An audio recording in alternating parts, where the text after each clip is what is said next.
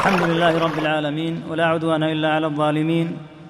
وصلى الله وسلم وبارك على عبده ورسوله نبينا محمد وعلى آله وصحبه أجمعين. أما بعد فإن هذه الرسالة التي صنفها شيخ الإسلام ابن تيمية رحمه الله تعالى في زمنه تحكي حالا لفرقة من فرق الضلال ابتلي المسلمون بها في دهور كثيرة من أعصارهم.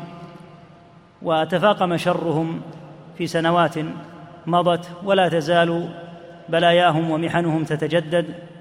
نسأل الله أن يجعل حصدهم عاجلا غير آجل وأن يكفي المسلمين شرهم.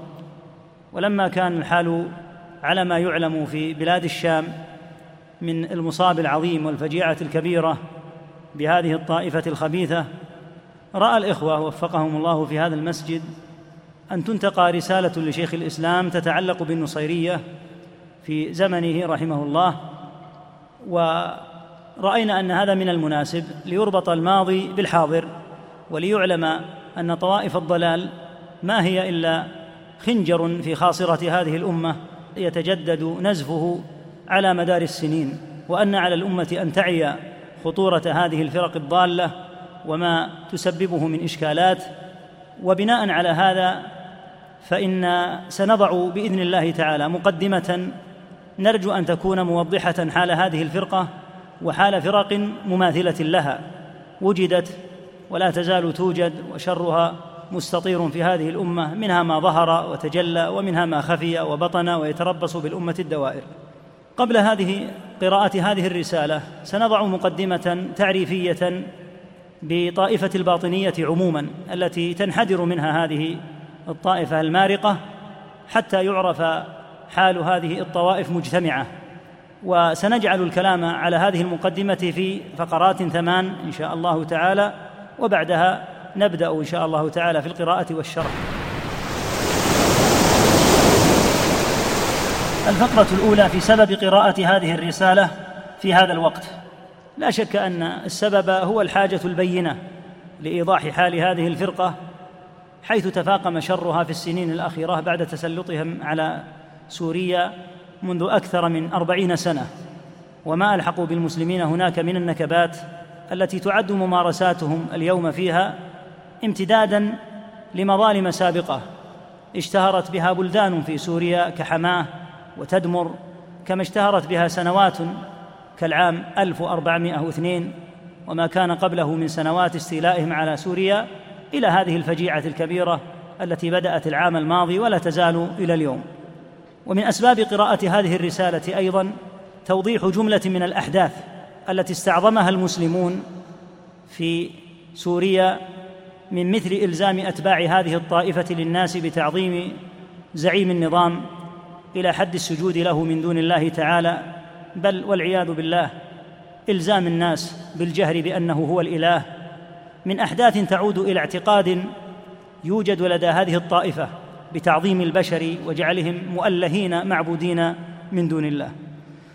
وفي هذا ربط للحاضر بال... ربط للحاضر المعاصر بالماضي الغابر الذي كثيرا ما يتناول الإعلام بعض أحداثه بعيدا عن هذا الربط جهلا أو تجاهلا مما يؤدي إلى غبش في فهم كثير من الأحداث. التي تضيع حقائقها في مناقشات عقيمة يكثر فيها التخليط وعدم الدقة في تحديد الأسباب من جهة وتحليل الواقع الراهن من جهة أخرى فضلا عن القدرة على وضع الحلول السليمة له. وذلك أن صوت أهل العلم الشرعي بكل أسف هو آخر الأصوات التي تسمع في مثل هذه الأحداث. وقد حذرنا في هذا المسجد العام الماضي من هذه التجاوزات الإعلامية وحذرنا عموم المسلمين من أخذ مواقفهم مما يبث في وسائل الإعلام لما فيها من جهل بحقائق بحقائق الأمور تارة وتعمد التلبيس وقلب الحقائق تارات أخرى. الفقرة الثانية هذه الطائفة النصيريه لا يمكن الحديث عنها إلا بعد مقدمة عن الباطنية التي تنحدر منها هذه الطائفة حتى تعرف المنطلقات العامة التي تشترك فيها طائفة النصيرية مع غيرها مما هو داخل في تيار الباطنية. فعند ذلك تتضح حقيقة هذه الطائفة عن النصيرية بردها إلى أصلها الذي نبعت منه. وهذا المنهج في توضيح التيار عموما هو الذي كان عليه المتقدمون حين يعرضون لفرقة باطنية فإنهم يتحدثون عن التيار الباطني بعمومه كما صنع ابن تيمية هنا في الرسالة. وقد انتقد أحد المتأخرين شيخ الإسلام ابن تيمية في عرضه للنصيرية في هذه الرسالة وادعى أنه لم يفهم هؤلاء القوم وما ذاك إلا لجهل هذا الناقد بطريقة من كتبوا في المذاهب حين يتناولون التيار الباطني حيث يجعلون الفرق الباطنية واجهات متعددة لمذهب واحد كما فعل ابن الجوزي في كتابه القرامطة والغزالي في فضائح الباطنية والشهرستاني في الملل والنحل. وهلم جرا. فكل هؤلاء حين تكلموا عن الباطنية ذكروا أن لهم القابا ثم شرعوا يعددون الفرق المنبثقة عن هذا الفكر كالسبعية والقرامطة والبابكية والخرمية إلى آخره. فجعلوا كل هذه الفرق المتعددة القابا للتيار الباطني العام لأن جميع هذه الفرق تلتقي في القول بالباطن الذي سنذكر إن شاء الله تعريفا موجزا به. وعليه فصنيع ابن تيمية رحمه الله هنا صنيع المتقدمين الذين يحرصون على التركيز على الأسس والركائز الكبيرة التي تلتقي عندها فرق الضلال وهذا هو الأسلوب السليم لعرض هذه الطوائف لتتسع مدارك الناس في الأمر الجامع الذي تشترك فيه وذلك من خلال النظر في المنطلقات العامة التي إذا وجدت في طائفة ما في أي وقت أو مكان ومهما تجدد لها من الأسماء عرف أنها فرقة باطنية ضمن الاتجاه الباطني العام مما يعطي للناس حصانة دقيقة من كل فرقة تنشأ وتتلبس باسم جديد يكون مربوطا بأشخاص أو ببلدان أو غيرها كما سيأتي في توضيح كلام الشيخ رحمه الله. الفقرة الثالثة هي في تعريف موجز بالباطنية الباطنية لقب عام ينضوي تحته طوائف كثيرة. ظلت تخرج على مدار القرون وانتشرت في بلدان عدة. ولذا أطلق اسم الباطنية على هذه الطوائف جميعا لالتقائها في جملة من الأمور التي من تلبس بها دخل في التيار الباطني. وإن وجد بينه وبين طوائف أخرى داخل هذا الاتجاه فروق جزئية. سأعرض هنا بعون الله أهم الملامح العامة التي ميزت الباطنية جميعا ليتضح لقارئ هذه الرسالة جملة من الأمور الواردة فيها ويتضح له أيضا الملمح العام للباطنية مهما نشأت لهم فرق جديدة كما نشأت فرقهم في أمريكا وغيرها من البلاد التي دخلها الإسلام متأخرة عن غيرها من البلدان فإن فيها فرقا باطنية ولها أسماء تسمت بأشخاص هناك. وهكذا الفرق التي وهكذا الفرق التي نشأت على أنقاض طائفة من نفس التيار الباطني كالأغاخانية التي ظهرت في القرن الثالث عشر الهجري القريب. وإليك أهم هذه الملامح للتيار الباطني وهي ملامح عامة. ألف التزام السرية في عقائدهم وإخفائها عن الناس لما تتضمنه من فظيع الأمور التي لا يرون الجهر بها إلا لنوعية مخصوصة من أتباعهم.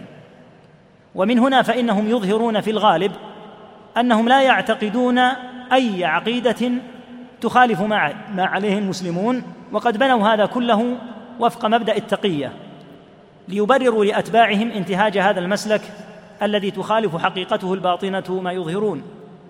ولذا فإن الباطنية قد يعيشون بين الناس سنين عددا ولا يعرفون لعدم إظهارهم طوامهم لأنهم لا يظهرون هذه الطوام إلا في حال تمكنهم وتغلبهم فإنهم يجهرون بها بلا حياء لأن غرضهم إسقاط الشرع كما سيأتي إن شاء الله.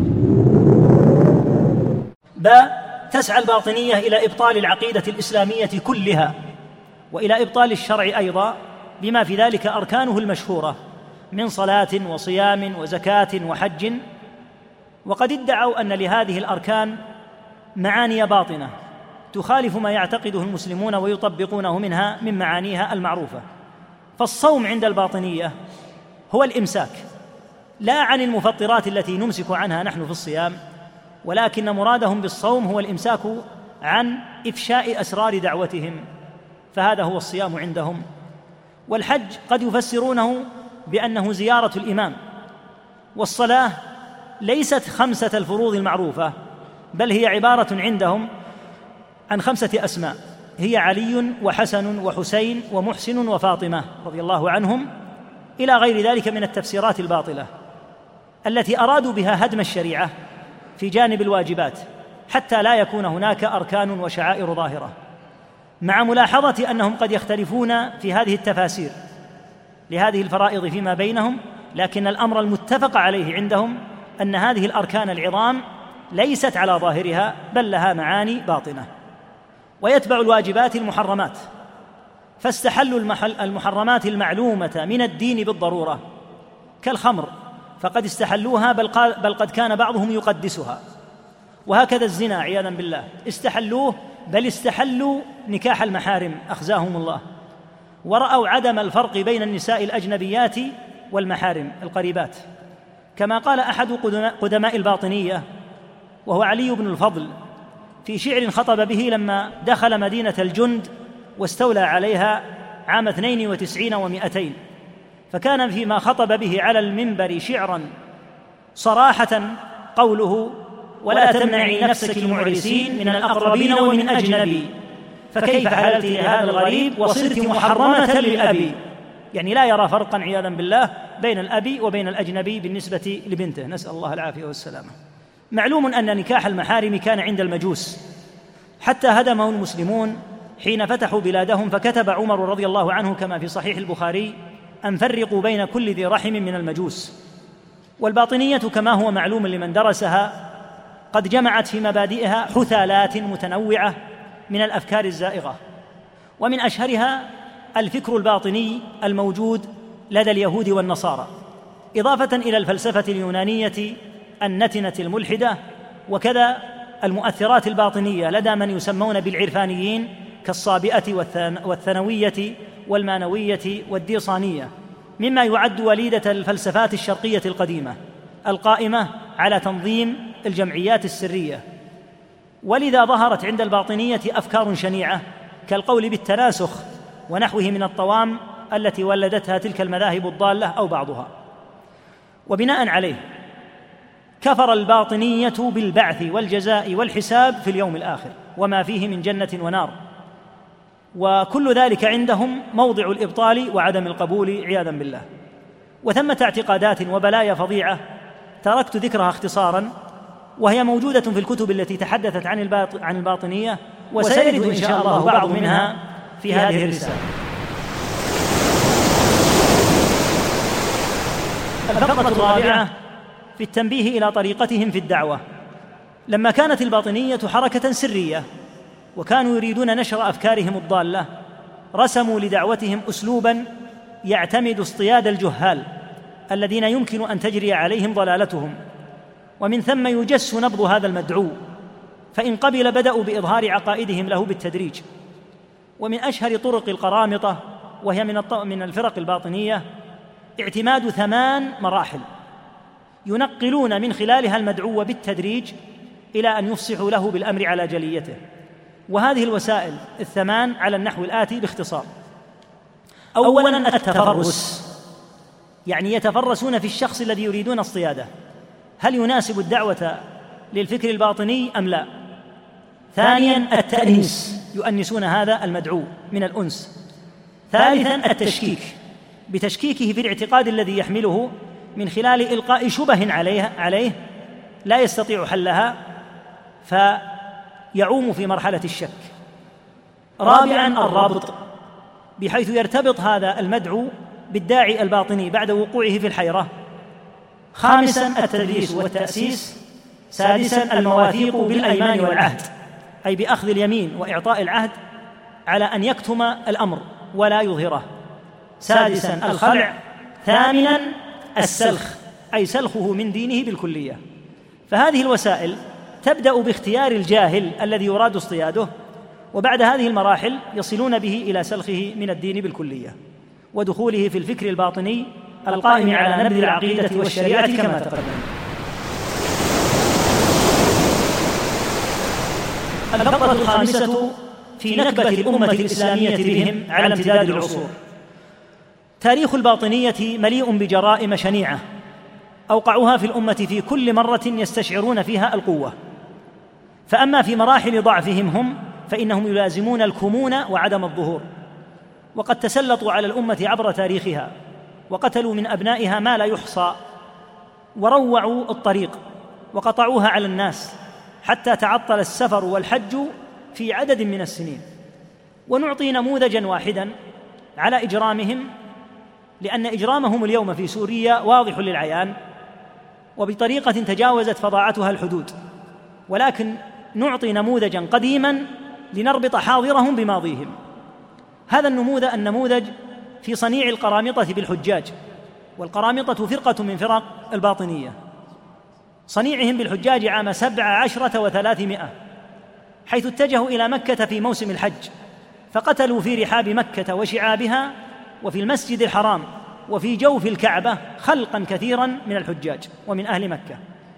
وجلس عدو الله أميرهم أبو طاهر الجنابي على باب الكعبة والناس يقتلون من حوله وهو يقول أنا لله وبالله أنا يخلق الخلق وأفنيهم أنا. ثم لما قتل الناس أمر بدفن القتلى في بئر زمزم وفي المسجد الحرام وأمر بقلع باب مكة باب الكعبة ونزع ونزع كسوتها ثم قلع الحجر الأسود وأخذه إلى بلاده البحرين. وكان أمير مكة تبعه فيما بعد وتشفع عند أبي طاهر هذا وبذل له جميع أمواله ليرد الحجر الأسود. فأبى فقاتله أمير مكة فقتل هذا الباطني أمير مكة وأكثر أهل بيته وقتل أيضا في أهل مكة واستمر ذاهبا معه أموال الحجيج الذين قتلهم واستلب أموالهم ومعه الحجر الأسود ومكث عندهم في بلدتهم بالبحرين ثنتين وعشرين سنة. ذكر ذلك ابن كثير رحمه الله في البداية والنهاية وكثير من المؤرخين الذين تناولوا هذا العام. وكان غرض القرامطة بقتل الحجاج أن يبطلوا الحج لأنهم لا يرونه وأن ينفذوا اعتقادهم الخبيث بإنكار الحج وشعائر الإسلام بطريقة عملية. وجرائمهم وجرائمهم عبر التاريخ كثيرة. وقعت نماذج لها في دولة العبيديين المسمين خطا بالفاطميين. وإنما هذه التسمية تسمية خاطئة ينبغي أن يكف عنها لأنهم ليسوا من فاطمة رضي الله عنها بسبيل بل هم العبيديون نسبة إلى جدهم عبيد القداح الذي ذكر غير واحد من المؤرخين أنه يرجع إلى اليهود. أخزاه الله ذكر هذا ابن كثير ابن تيمية والباقلاني وغيرهم وأنهم ليسوا من أهل البيت بسبيل. وشنائع العبيديين كثيرة. يطول وصفها إذا أردتها وجدتها في فترة استيلائهم على مصر وعلى الشام وكذا استيلائهم على المغرب ونحوها. الفقرة السادسة في مناصرة أعداء الإسلام للباطنية ومناصرة الباطنية لأعداء الإسلام. ظهرت مناصرة الباطنية لأعداء الإسلام في مواطن حرجة جدا كانت الأمة فيها غاية في اضطراب الأحوال. وقد ذكر ابن تيمية نماذج عجيبة من نصرتهم للصليبيين في حملاتهم على المسلمين فيما عرف بالحملات الصليبية. وقد أظهروا الفرح الشديد من هزيمة المسلمين في عدة مواطن إبان تلك الحملات. حتى إنهم حملوا راية النصارى مستبشرين أن حل بالمسلمين ذلك الكرب.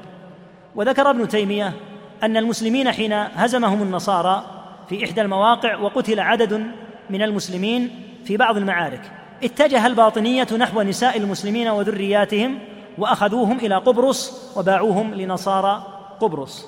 وأظهر أولئك المفسدون في تلك السنوات حقيقة ما أبطنوه من حقيقة عقائد من قبيح عقائدهم وشنيع حقدهم على هذه الأمة حيث دخل بعضهم في صفوف الصليبيين وبسببهم استولى الصليبيون على سواحل الشام والقدس وغيرها من البلاد الشامية.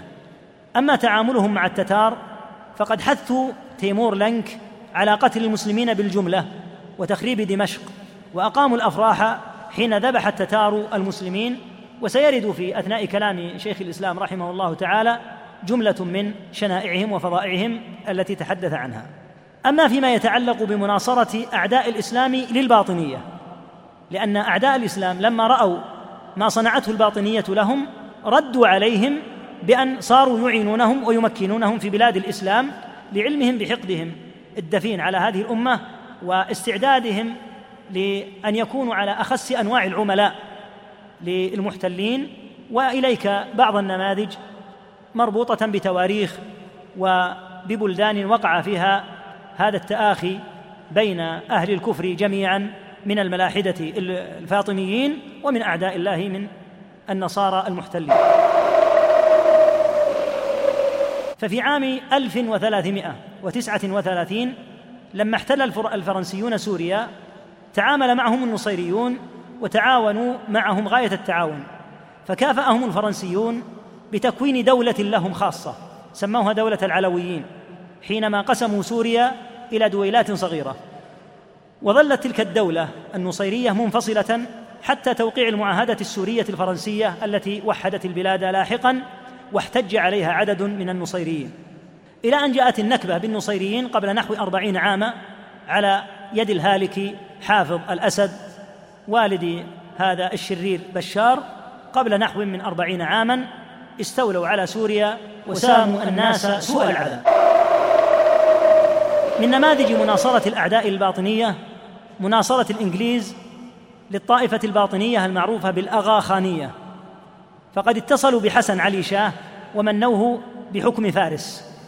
قام هذا الشقي بثورة في عام 1256 للهجرة والتواريخ التي أذكر كلها بالهجري. وهي موجودة في المراجع بالتاريخ النصراني الميلادي فقلبناها إلى التاريخ الهجري لأنه هو الذي ينبغي أن يكون عليه المسلمون. قام هذا الهالك بثورة عام 1256 للهجرة ولكنه فشل في مراده وقبض عليه قبض عليه هناك عندها تدخل الإنجليز وضغطوا حتى أفرج عنه. فلما أفرج عنه أغروه بالذهاب إلى أفغانستان ليحدث هناك فتنة ويكون صنيعة للإنجليز هناك.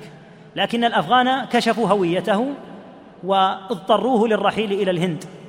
فذهب إلى الهند واتخذ من بومباي مقرا له فأراد الإنجليز الاستفادة منه ومن عمالته لهم فاعترفوا به إماما للباطنية هناك وخلعوا عليه لقب أغا خان واجتمع عليه باطنية الهند.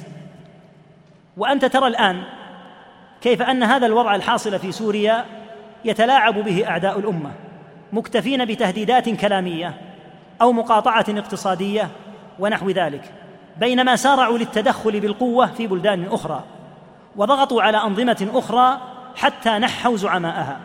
أما في سوريا فالتواطؤ واضح وإن تعالت تهديداتهم بأنهم سيفعلون وسيفعلون وتعالت مطالباتهم باتخاذ إجراءات عقابية يقصدون منها شيئا واحدا أن تكون بمثابة خط الرجعة بحيث لو زال الحكم هناك في سوريا لأظهروا لأهل البلد لاحقا أنهم كانوا معهم وأنهم ضغطوا على النظام حتى سقط وأنهم كانوا ممن يسعون إلى إزالة الظلم عن المسلمين في سوريا. أما إن بقي الحكم هناك نسأل الله الا يبقيه إن بقي الحكم هناك فهذا ما يحبذه أعداء الله وإن زعموا أنهم لا يريدون بقاءه. ولكنها ألاعيبهم بقضايا هذه الأمة كما تلاعبوا قبلها بقضية فلسطين وغيرها. الفقرة الثامنة في علاقة الشيعة الاثني عشرية بالباطنية الولاة الباطنية يظهرون أنهم قائلون بقول الرافضة وحقيقة أن أمرهم أنهم على خلاف قول الرافضة. فإنهم ينقلون المدعو حتى الشيعي من التشيع إلى الفكر الباطني. ولهذا رد عليهم بعض الشيعة القدامى كيحيى بن حمزة في كتابه الإفحام لأفئدة الباطنية الطغام وكذا أصحاب المقالات من الرافضة كالنوبختي وغيره. لكن ما الذي تراه الآن؟ الذي تراه الآن تحالف الشيعة المعاصرين بدءا بشيعة إيران مع هؤلاء الباطنية. كما هو الحال في الحلف المعروف بين إيران وسوريا وحزبهم العميل المسمى بحزب الله. مع أن هؤلاء النصيريين ولاحظ هذه المسألة. هؤلاء النصيريون معدودون عند الجميع من الباطنية المتفق على كفرهم. فلماذا تحالف الشيعة الاثنا عشرية معهم؟ السبب دقيق جدا وهو أن التشيع نفسه تطور بحيث صار حكم متقدم الشيعة على بعض العقائد بالغلو امرا مرفوضا عند الشيعة المتأخرين. لأن ذلك الغلو الذي كان يحكم عليه متقدم الشيعة صار ضمن ضرورات المذهب الشيعي في الأعصار المتأخرة. وإليك الدليل على ذلك من كلام أحد أشهر المعتنين بالرجال من الشيعة الاثني عشرية وهو المامقاني الشيعي. فإنه قال في كتاب له مشهور هو تنقيح المقال في المجلد الثالث في الصحيفة المئتين وأربعين يقول بينا غير مرة أن رمي القدماء يعني قدماء الشيعة. أن رمي القدماء الرجل بالغلو لا يعتمد عليه ولا يركن إليه لوضوح كون القول بأدنى مراتب فضائلهم غلوا يعني مراتب أئمة الشيعة لوضوح كون القول بأدنى مراتب فضائلهم غلوا عند القدماء وكون ما نعده اليوم وكون ما نعده اليوم من ضروريات مذهب التشيع تأمل العباره وكون ما نعده اليوم من ضروريات مذهب التشيع غلوا عند هؤلاء يعني المتقدمين. وكفاك عدهم إثبات قدرة الأئمة على العلم بما يأتي يعني من الغيب بما يأتي بتوسط جبريل والنبي غلوا. يقول كان من المتقدمين من الشيعة من يقول إن اعتقاد أن جبريل يأتي بالعلم للإمام هذا ضرب من ضروب الغلو. يقول وعندهم هذا غلوا يعد غلوا وهو من ضروريات المذهب الآن. ما معنى ذلك؟ أن الغلو عند المتقدمين من الشيعة. اختلف ميزانه وصار الغلو عند السابقين يعد من ضروريات المذهب يعني صار الغلو داخلا ضمن ضروريات المذهب الشيعي. مع أن عند المتقدمين من الشيعة بلايا كثيرة لكن التشيع يتطور إلى الأسوأ. وهذا يدلك على أن التشيع يتدرج حتى اقترب المذهب الشيعي من المذهب الباطني. فصار الغلو عند المتقدمين من الشيعة جزءا من ضروريات المذهب كما قلنا عند المتأخرين وهذا سر التحالف بين الشيعة المتأخرين وبين الفرق الباطنية. هذه مقدمة أحببنا أن نذكرها في بدء الكلام عن الرسالة لأن في الرسالة مواضع تحتاج إلى شرح وبيان. فإذا بدأنا بها هذا البدء ووصلنا إلى تلك المواضع اكتفينا إن شاء الله تعالى بما ذكرناه في هذه المقدمة. سم نعم. الحمد لله رب العالمين. صلى الله وسلم وبارك على عبده ورسوله نبينا محمد وعلى آله وصحبه أجمعين. وسئل شيخ الإسلام ابن تيمية رحمه الله تعالى ما تقول السادة العلماء أئمة الدين رضي الله عنهم أجمعين وأعانهم على إظهار الحق المبين وإخماد شعب المبطلين في النصيرية القائلين باستحلال الخمر وتناسخ الأرواح وقدم العالم وإنكار البعث والنشور والجنة والنار في غير الحياة الدنيا وبأن الصلوات الخمس عبارة عن خمسة أسماء وهي علي وحسن وحسين ومحسن وفاطمة فذكر هذه الاسماء فذكر هذه الأسماء الخمسة على رأيهم يجزيهم عن الغسل من الجنابة والوضوء وبقية شروط الصلوات الخمس وواجباتها وبأن الصيام عندهم عبارة عن اسم ثلاثين رجلا واسم ثلاثين امرأة يعدونهم في كتبهم ويضيق هذا الموضوع عن إبرازهم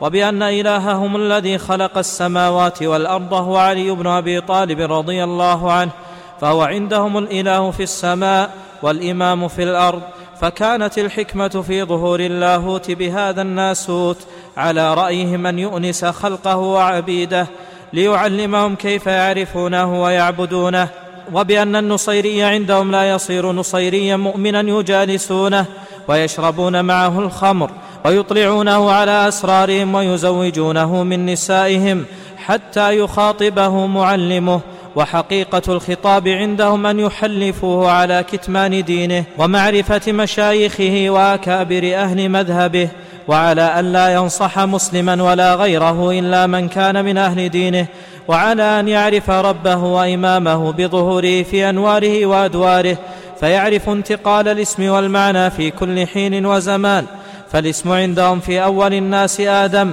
والمعنى هو شيث والاسم يعقوب والمعنى هو يوسف ويستدلون على هذه الصورة كما يزعمون بما في القرآن العظيم.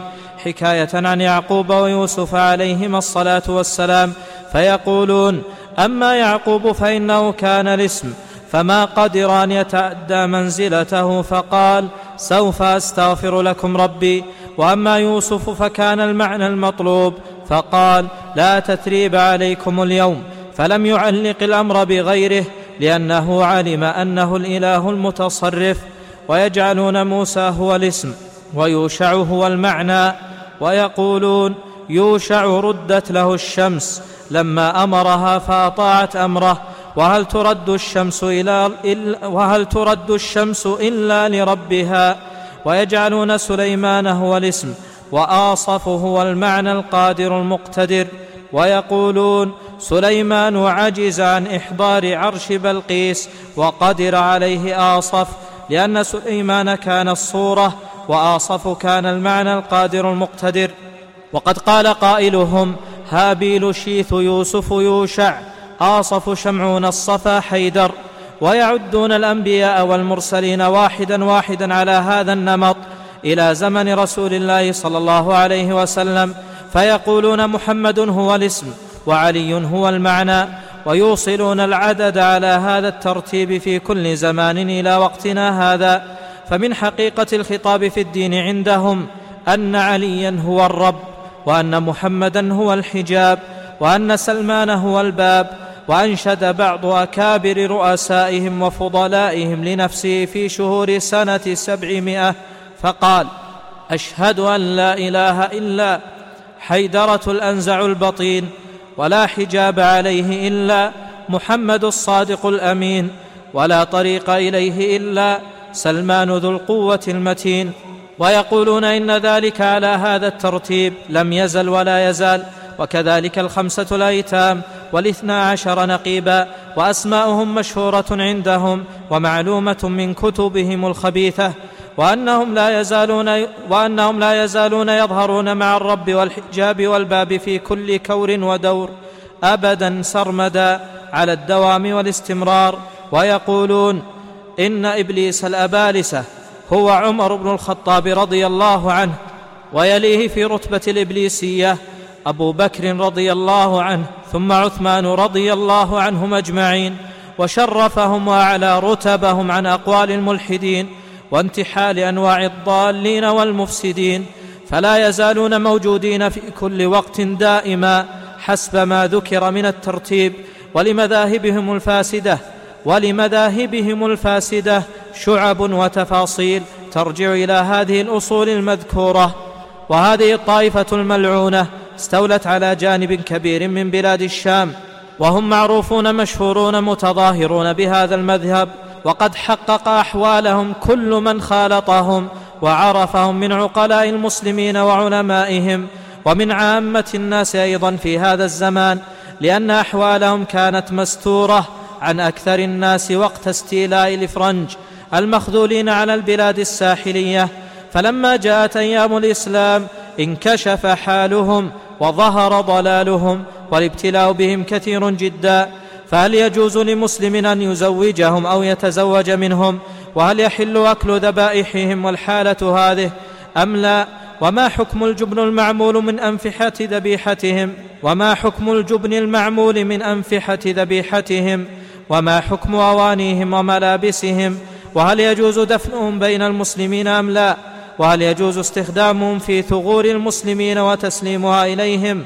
أم يجب على ولي الأمر قطعهم واستخدام غيرهم من رجال المسلمين الكفاة؟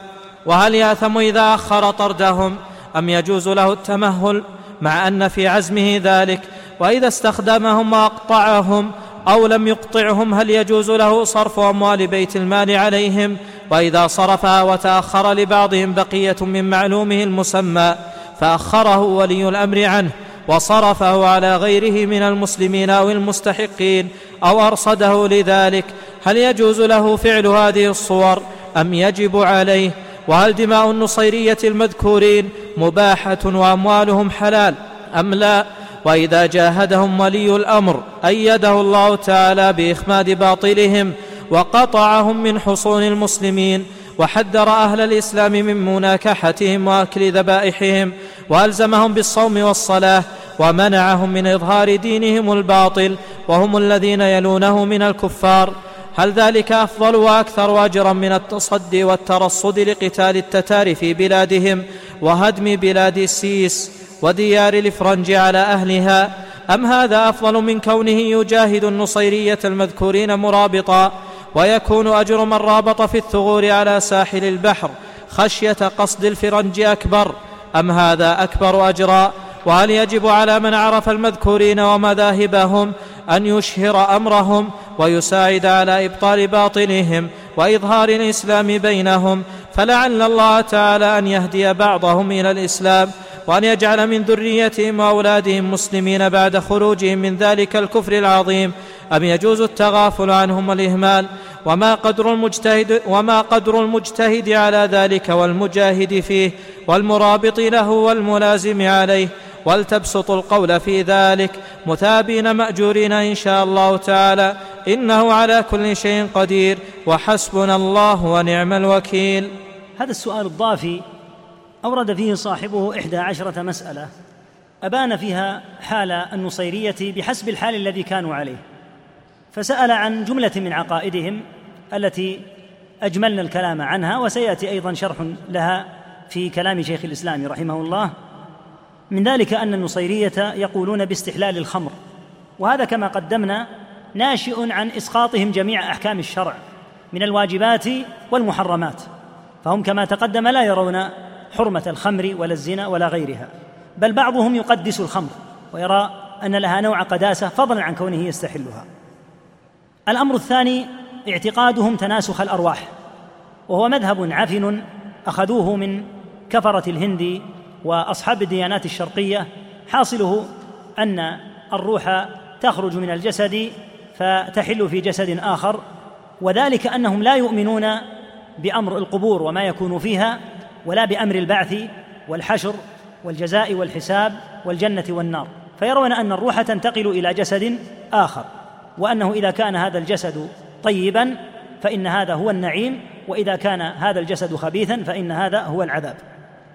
ومن ذلك قولهم عياذا بالله بقدم العالم وهي مقولة زنادقة الفلاسفة القدامى من اليونان الذين يزعمون أن العالم لا خالق له عياذا بالله وإنكار البعث والنشور والجنة والنار في غير الحياة الدنيا. فإنهم يزعمون أن الآخرة أمر باطل وإنما يكون أمر الثواب والجنة والنار بالطريقة التي تقدمت في أمر التناسخ. وبأن الصلوات الخمس ليست هي الصلوات التي ليست هي الصلوات التي يصليها المسلمون وإنما هي خمسة أسماء. ذكرها هنا علي وحسين علي وحسن وحسين ومحسن وفاطمة. قالوا هذه هي الصلوات الخمس. فذكر هذه الأسماء مجرد ذكر بزعمهم يجزي عن الغسل من الجنابة ويجزيهم عن الوضوء وعن بقية الصلوات الخمس كلها. ومما ذكره عنهم أيضا زعمهم أن الصيام عبارة عن اسم ثلاثين رجلا واسم ثلاثين امرأة يعدونهم في كتبهم. يقول من قال هذه الأسماء فهو صائم. فإذا جاء شهر رمضان فليأكل وليشرب لأن الصوم معناه كذا. وهذا كما قلنا لأنهم على الطريقة الباطنية يزعمون أن لهذه الألفاظ معاني باطنة يعرفونها ويضللون أهل الإسلام بهذه الأمور التي انعقد إجماع الأمة عليها في حقيقة الصلاة وحقيقة الصيام وغيرها. ومن ذلك أن معبودهم الذي يعبدونه ويزعمون أنه خلق السماوات والأرض هو علي بن أبي طالب رضي الله عنه وأجل الله وأكرم مقامه عن عقد هؤلاء المفسدين فهو عندهم عياذا بالله هو الإله في السماء وهو الإمام في الأرض. فقالوا إنه هو الإله في السماء لكنه صار في الأرض لأن اللاهوت يعني الجانب المتعلق بالإله نزل إلى الأرض ليكون على هيئة الناسوت يعني الناس ليؤنس عبيده يعتقدون أن الخلق عبيد لعلي رضي الله عنه ويعلمهم كيف يعبدونه. والمسألة الثامنة التي ذكر عنهم أن النصيرية دينهم دين أسرار فالرجل عندهم لا يصير نصيريا مؤمنا يجالس ويشرب معه الخمر لما قلناه من أنهم يقدسون الخمر ويطلع على الأسرار ويزوج من نساء النصيريات من النساء النصيريات حتى يخاطبه المعلم وهو كبيرهم وشيخهم. وحقيقة الخطاب عندهم أن يحلفوه على كتمان دينه. وهي المرحلة التي قلنا إن الباطنية يمشون عليها حتى يصلوا إلى مرحلة العهود والأيمان. فيأخذون عليه أيمانا ويعاهد على الا يفشي هذه الأسرار. وأن يعرف مشايخ مذهبه وأكابرهم وعلى الا ينصح مسلما ولا غيره إلا من كان من أهل دينه. وعلى أن يعرف ربه وإمامه بظهوره في أنواره وأدواره فيعرف انتقال الاسم والمعنى كما سيأتي تفصيله. فيقول هناك اسم ظاهر للإله وهناك معنى هو حقيقة الإله. زعموا أن الإله يحل في هذا الاسم في الظاهر والمعنى الحقيقي هو في غيره وضربوا على هذا أمثلة متعددة فقالوا الإله الاسم الذي كان في أول الأمر كان باسم آدم والمعنى الحقيقي كان في شيث وهكذا يعقوب كان هو مجرد اسم والمعنى الحقيقي للإله هو يوسف ثم عبثوا بآية من آيات القرآن وحرفوها التحريف القذر القبيح الذي عليه الباطنية فقالوا إن يوسف لما طلب منه إخوته أن يصفح عنهم قال لا تثريب عليكم اليوم يغفر الله لكم. قالوا لأنه هو المعنى. أما يعقوب فإنه لم يقل يغفر الله لكم قال سوف أستغفر لكم ربي. ومرادهم أخزاهم الله. أن يوسف هو أبو يعقوب هو رب يعقوب. فالمعنى في الرب عياذا بالله يوسف. أما يعقوب فهو مجرد الاسم مع أنهم أخزاهم الله. يعرفون أن يوسف عليه السلام قال لا تثريب عليكم اليوم يغفر الله لكم. فهو يذكر مغفرة الله عز وجل لهم. ثم إن إن يوسف عليه الصلاة والسلام يرد عليهم ببقية ما ذكر الله تعالى. في الآية نفسها يغفر الله لكم وبقوله في آخر القصة في آخر السورة ربي قد آتيتني من الملك وعلمتني من تأويل الأحاديث فاطر السماوات والأرض أنت وليي في الدنيا والآخرة. وهذا الذي لا شك فيه أن رب يوسف ورب الجميع هو الله فيوسف يدعوه رب قد آتيتني من الملك وعلمتني من تأويل الأحاديث فاطر السماوات والأرض أنت وليي في الدنيا والآخرة ماذا يريد أن يدعو به؟ توفني مسلما وألحقني بالصالحين. وهذا دعاء العبد يدعو به ربه تعالى. لكنهم كما قلنا يلعبون هذه النصوص هذا اللعب. وهكذا قالوا إن موسى كان مجرد اسم. وفتى موسى وهو يوشع الوارد في سورة الكهف وإذ قال موسى لفتاه لا أبرح حتى أبلغ مجمع البحرين قالوا يوشع هو المعنى يعني أنه أفضل من موسى مع أن الله سمى يوشع بالفتى التابع لموسى عليه الصلاة والسلام. قالوا يوشع ردت له الشمس وهل ترد الشمس إلا لربها؟ ومرادهم ما ورد في الحديث عن أنه غزا وكانوا منهيين عن العمل يوم السبت وكان غزوه يوم الجمعة. فأراد أن ينهي الغزو قبل أن يأتي السبت. فدعا بهذا الدعاء. اللهم احبسها علينا يعني الشمس. فحبست حتى فتح الله عليه. فكيف يكون هو الرب؟ وهو يدعو اللهم احبسها علينا. لكنهم كما قلنا يتلاعبون بهذه النصوص ليظهروا للطغام والجهلة أن عندهم أدلة من القرآن على مذهبهم. وهكذا يجعلون سليمان هو الاسم ويجعلون آصف هو المعنى مع أن آصف على قول كثير من المفسرين ليس نبيا. فجعلوا الرجل الذي ليس نبيا هو الأفضل من النبي. فجعلوه هو المعنى وجعلوا سليمان مجرد اسم.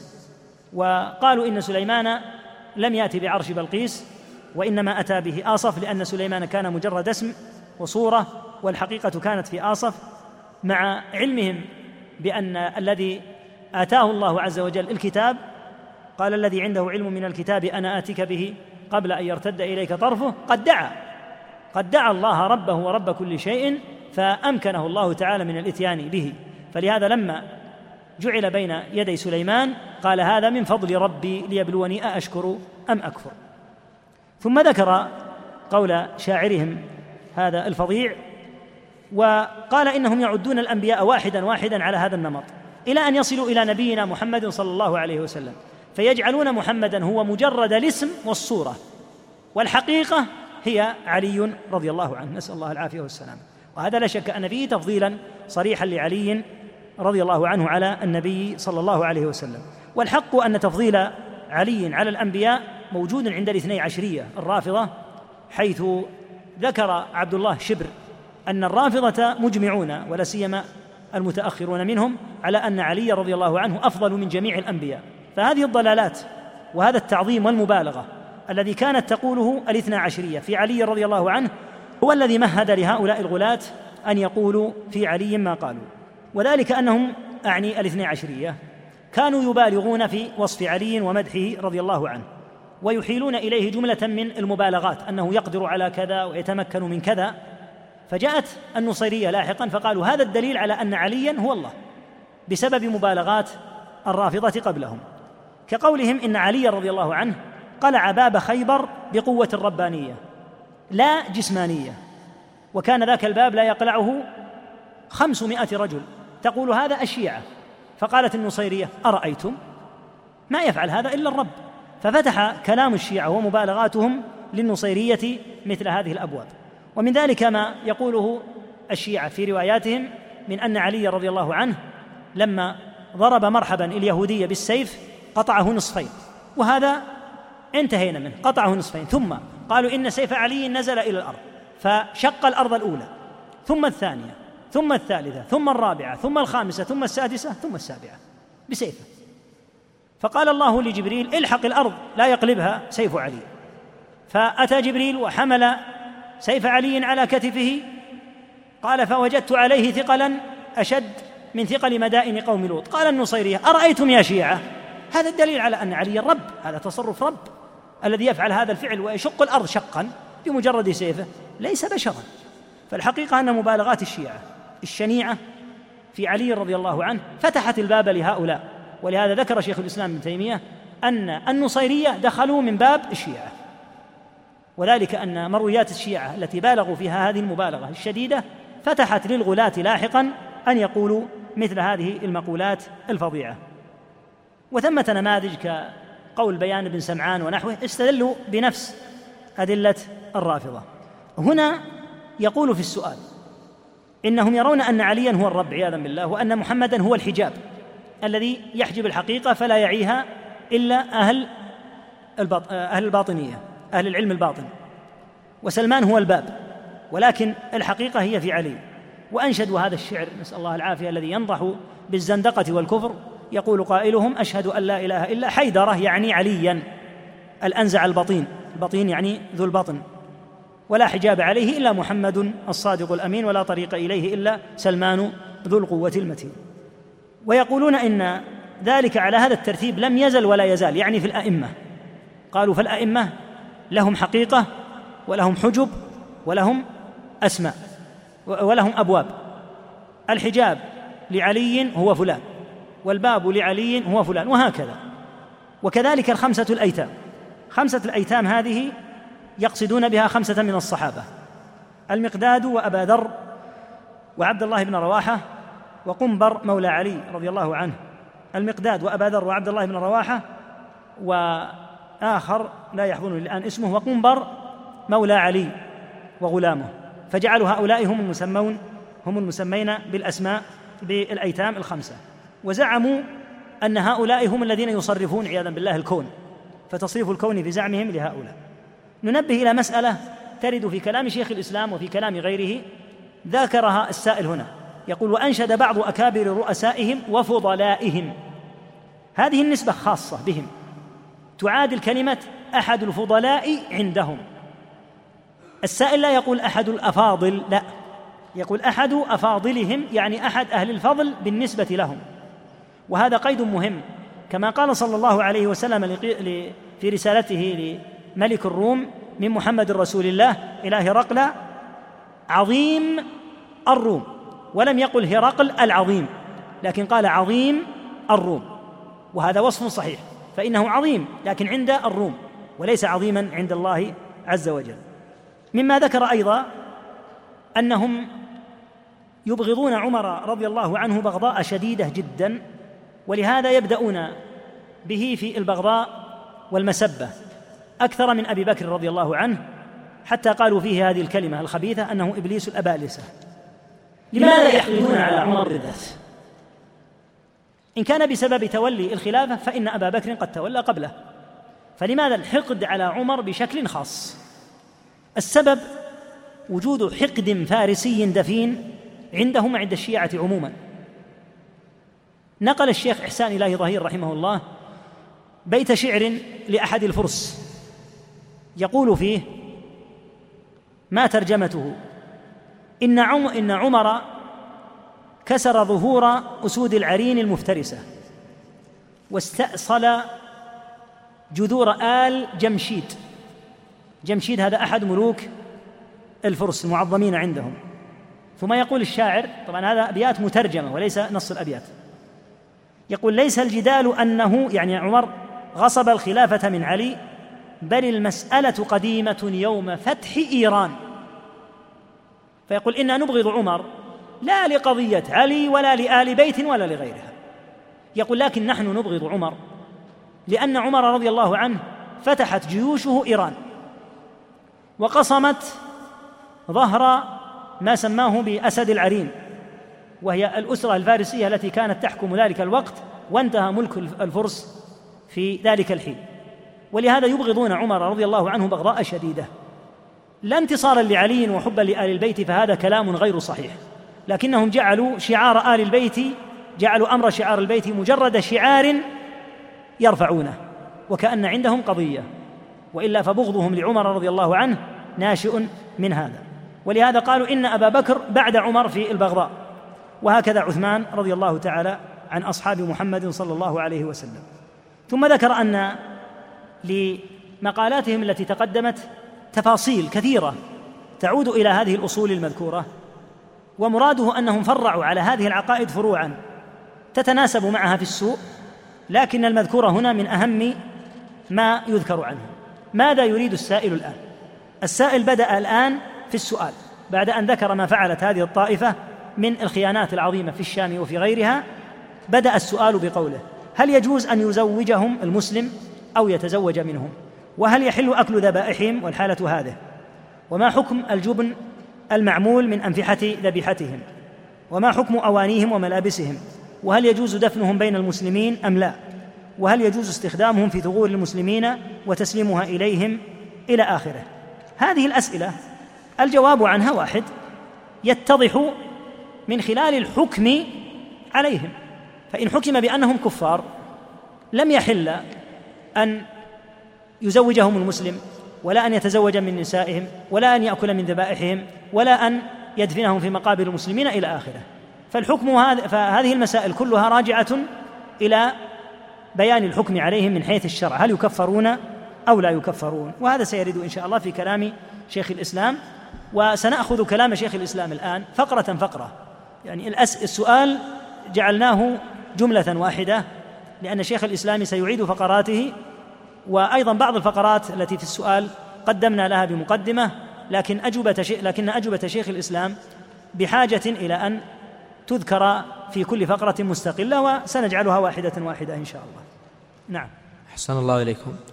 قال رحمه الله فأجاب شيخ الإسلام تقي الدين أبو العباس أحمد بن تيمية رحمه الله تعالى الحمد لله رب العالمين هؤلاء القوم المسمون بالنصيرية هم وسائر أصناف القرامطة الباطنية أكثر من اليهود والنصارى بل وأكثر من كثير من المشركين وضررهم. هذا الموضع الأول في الجواب. بدأ ببيان خروجهم من الملة فأجاب بذلك على كثير من الأسئلة التي مرت لأنها كما قلنا مرتبة على هذا الحكم. فإن الحكم بالردة يقتضي منع الزواج ومنع أكل الذبائح وعدم الدفن بمقابر المسلمين إلى غير ذلك من أحكام المرتد. لكنه ذكر أن كفرهم يعني النصيرية ليس مثل كفر غيرهم بل هو أشد حتى من الكفار الأصليين كاليهود والنصارى المجمع على أنهم كفار. كما قال تعالى إن الذين كفروا من أهل الكتاب والمشركين في نار جهنم. فاليهود والنصارى كفار وهم في نار جهنم وهم شر البرية كما قال تعالى إن الذين كفروا من أهل الكتاب والمشركين في نار جهنم خالدين فيها أولئك هم شر البرية. ومع ذلك يقول شيخ الإسلام إن هؤلاء أشر منهم وسيتبين السبب في كونهم شرا من اليهود والنصارى في ثنايا هذه الرسالة إن شاء الله. نعم. قال رحمه الله وضررهم, وضررهم على أمة محمد صلى الله عليه وسلم أعظم من ضرر الكفار المحاربين مثل كفار التتار والفرنج وغيرهم. فإن هؤلاء يتظاهرون عند, يتظاهرون عند جهال المسلمين بالتشيع وموالاة أهل البيت وهم في الحقيقة لا يؤمنون بالله ولا برسوله ولا بكتابه ولا بأمر ولا نهي ولا ثواب ولا عقاب ولا جنة ولا نار ولا بأحد من المرسلين قبل محمد صلى الله عليه وسلم ولا بملة من الملل السالفة بل يأخذون كلام الله ورسوله المعروف عند علماء المسلمين يتأولونه على أمور يفترونها يدعون أنها علم الباطن من جنس ما ذكره السائل ومن غير هذا الجنس. نعم. ذكر هنا السبب في كونهم أخطر من الكفار المحاربين كالتتار والإفرنج الذين كان بين المسلمين وبينهم إذ ذاك حروب طاحنة. والسبب أن, أن أمر الكفار متضح وكفرهم لا يلتبس على أحد. أما الذين يدعون حب آل البيت ويصيحون بنصرتهم فإنهم يلتبس أمرهم على كثير من الجهال وقد يحبهم ويميل إليهم الجاهل إذا أظهروا له حب النبي صلى الله عليه وسلم وحب آل بيته. هذا هو الوجه الأول في كون النصيرية والباطنية عموما أخطر من اليهود والنصارى. الوجه الثاني في خطورتهم أنهم يعطون الجاهل معاني للنصوص خطيرة ويدعون أن هذه أن هذه المعاني هي المعاني الصحيحة. فيظن الجاهل الذي يتبعهم أنه لم يخالف القرآن وأن قول الباطنية قد دل عليه القرآن. فيستمسك عياذا بالله بهذا المذهب الباطني ويظن أن القرآن قد دل عليه وأن الذي أطلعه على هذا العلم هو رجل من أهل المعرفة والفهم والبصيرة من طائفة النصيرية. بينما لا يطمع اليهودي والنصراني أن يضل المسلم بالآية. أما النصيري فيدعي أنه من المؤمنين بالقرآن ولكن لهذا القرآن معنى مع أنه كما سيأتي في الواقع لا يؤمنون بالقرآن ولا بالكتب ولا بالرسل في واقع الحال. هنا يروج كلام النصيرية والباطنية عموما على الجاهل ما لا يروج كلام أهل الكفر المحاربين الذين اتضح شركهم وكفرهم. فمن هذين الوجهين يتضح أن شر النصيرية أخطر من شر الكفرة الأصليين وثمة وجوه أخرى لكن من أهمها هذان الوجهان. نعم. قال رحمه الله فإنه ليس لهم حد محدود فيما يدعونه من الإلحاد في أسماء الله تعالى وآياته وتحريف كلام الله تعالى ورسوله عن مواضعه إذ مقصودهم انكار الإيمان وشرائع الإسلام بكل طريق مع التظاهر بأن لهذه الأمور حقائق يعرفونها من جنس ما ذكر السائل ومن جنس قولهم إن الصلوات الخمس إن الصلوات الخمس معرفة أسرارهم والصيام المفروض كتمان أسرارهم وحج البيت العتيق زيارة شيوخهم وأن يدا أبي لهب هما أبو بكر وعمر.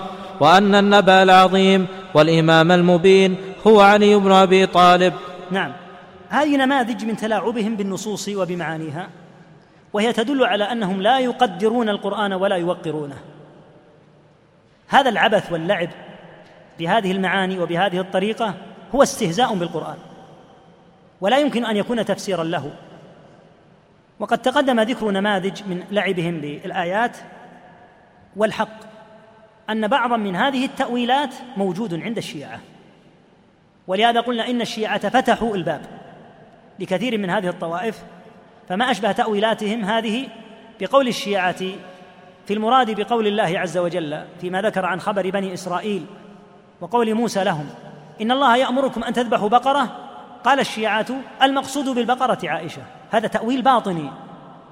هذا من التأويل الباطني الذي يلعب بالنص. موسى عليه السلام زمن بني إسرائيل يأمرهم أن يذبحوا بقرة. معناها عائشة بعد قرون هذا لعب بالنصوص. لا شك أنه لعب بالنصوص. هو عند الشيعة ثم صعده الباطنية من النصيرية ومن غيرهم لكن كما قلنا وذكرنا كلام ابن القيم أكثر من مرة هم بمثابة الصبيان الذين تعلموا من الشيوخ. نقضتم لهم وهم خطوا على نقط لكم كمعلم الصبيان. فالذي فتح الباب بالتلاعب بنصوص القرآن على هذا النحو هم الشيعة. فلما قال الشيعة مثلا في الآية السابقة ما قالوا قالت النصيرية إذا معنى قوله تعالى تبت يدا أبي لهب المراد بيدي أبي لهب أبو بكر وعمر. ماذا بقي من اللعب بالقرآن؟ ماذا بقي من العبث؟ إذا كانت الآيات سيلعب بها هذا اللعب. لكن من الذي بدأ اللعب؟ الذي بدأ اللعب هو الذي فتح لهم الباب وهم الحقدة من الشيعة الذين أعماهم الحقد. ولما لم يجدوا في القرآن إلا جملة من الآيات العظيمة التي تمدح الصحابة وتترضى عنهم وتخبر بأنهم من أهل الجنة تكلفوا آيات حتى يذموا بها الصحابة. فضاقت بهم الحيلة حتى قالوا إن المراد بالبقرة التي أمر بنو إسرائيل بذبحها عائشة. هذا لعب بالقرآن وهو من تأويلات الباطنية المؤكدة. نعم. قال رحمه الله ولهم في معاداة الإسلام وأهله وقائع مشهورة وكتب مصنفة فإذا كانت لهم مكنة سفكوا دماء المسلمين كما قتلوا مرة الحجاج وألقوهم في بئر زمزم وأخذوا مرة الحجر الأسود وبقي عندهم مدة وقتلوا من علماء المسلمين ومشايخهم ما لا يحصي عدده إلا الله ما لا يحصي عدده إلا الله تعالى. وصنفوا كتبا كثيرة مما ذكره السائل وغيره. وصنف علماء المسلمين كتبا في كشف أسرارهم وهتك أستارهم وبينوا فيها ما هم عليه من الكفر والزندقة, والزندقة والإلحاد الذي هم به أكثر من اليهود والنصارى ومن براهمة الهند الذين يعبدون الأصنام وما ذكره السائل في وصفهم قليل من الكثير الذي يعرفه العلماء في وصفهم. نعم. هذه نماذج وقد تقدم ذكر بعضها في المقدمة فلا نعيده كقتل الحجيج وغيره. ذكر شيخ الإسلام رحمه الله هنا نماذج من معاداتهم للإسلام ووقائعهم في هذا مشهورة. نضيف إلى ما ذكره شيخ الإسلام أيضا طرفا من ضمنها ما أشار إليه من أنهم يعمدون إلى الاغتيالات وقتل علماء المسلمين أو القواد من ذوي النجابة والقوة فيدخلون في عسكر المسلمين ثم يغتالون القائد. ولا شك أن ذلك يحدث زعزعة كبيرة في الجيش. فلما وقعت الحرب بين المسلمين والصليبيين في عام خمسمائة وستة من الهجرة زحف المسلمون على الصليبيين حتى بلغوا طبرية. فدخلت الباطنية فاغتالوا قائد عسكر المسلمين ويدعى مودودا وكان من القواد الأقوياء جدا ومن الذين تهابهم النصارى. فاغتالوه عندما كان يدخل المسجد لصلاة الجمعة. فخلصوا النصارى من ذلك القائد الذي أتعبهم وأجهدهم باغتياله وأراحوا النصارى. النصارى لا يستطيعون أن يغتالوه. فدخلوا هم على أنهم من ضمن المسلمين فلما جاء ليصلي الجمعة اغتالوه. سعوا لاغتيال صلاح الدين الأيوبي رحمه الله ودخلوا في جيشه وكانوا قرب خيمته يريدون أن يهتبلوا فرصة غفلة حتى يقتلوه لكن اكتشف أمرهم وعرفوا. لما انتصر نور الدين زنكي وألحق الهزيمة بالصليبيين انتصر الباطنية للصليبيين. فباغت زعيم الحشاشين من الصليبيين ويدعى علي بن وفا باغت نور الدين زنكي بهجوم مفاجئ بالقرب من أنطاكية انتصارا للنصارى. فاغتيال خصومهم طريقة سعوا إليها وفيها توطيد لقوة أعداء الإسلام كالصليبيين ونحوهم وإضعاف وتوهين لجماعة المسلمين.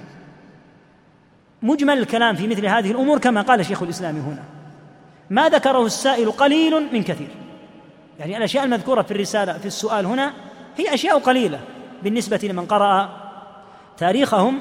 وإذا قرأت في تاريخهم مثلا في البداية والنهاية لابن كثير وجدت العجائب وتفاصيل هائلة مما ذكر من دلالات ما انطوى عليه هؤلاء القوم من الزندقة والإلحاد العظيم. وهكذا من صنفوا ومن ضمن المصنفات التي خرجت في الباطنية في السنوات الأخيرة كتاب للشيخ إحسان إلهي ظهير رحمه الله كان كتبه وهو على قيد الحياة. ثم اغتالوه في الهند وقتل عليه رحمة الله أو في الباكستان وخرج الكتاب بعده لاحقا وفيه عجائب. ومن المصنفات في الباطنية أيضا مصنف الخطيب محمد الخطيب حول الباطنية وتكلم عنها كثير من من صنفوا في التشيع وغيره كالدكتور أحمد جلي في كتابه عن الشيعة والخوارج ذكر شيئا كثيرا يتعلق بالباطنية بسائر طوائفهم وفرقهم. نعم. قال رحمه الله ومن المعلوم عندنا أن السواحل الشامية إنما استولى عليها النصارى من جهتهم وهم دائما مع كل عدو للمسلمين فهم مع النصارى على المسلمين ومن أعظم المصائب عندهم فتح المسلمين للسواحل وانقهار النصارى بل ومن أعظم المصائب عندهم انتصار المسلمين على التتار ومن أعظم أعيادهم إذا استولى والعياذ بالله تعالى النصارى على ثغور المسلمين.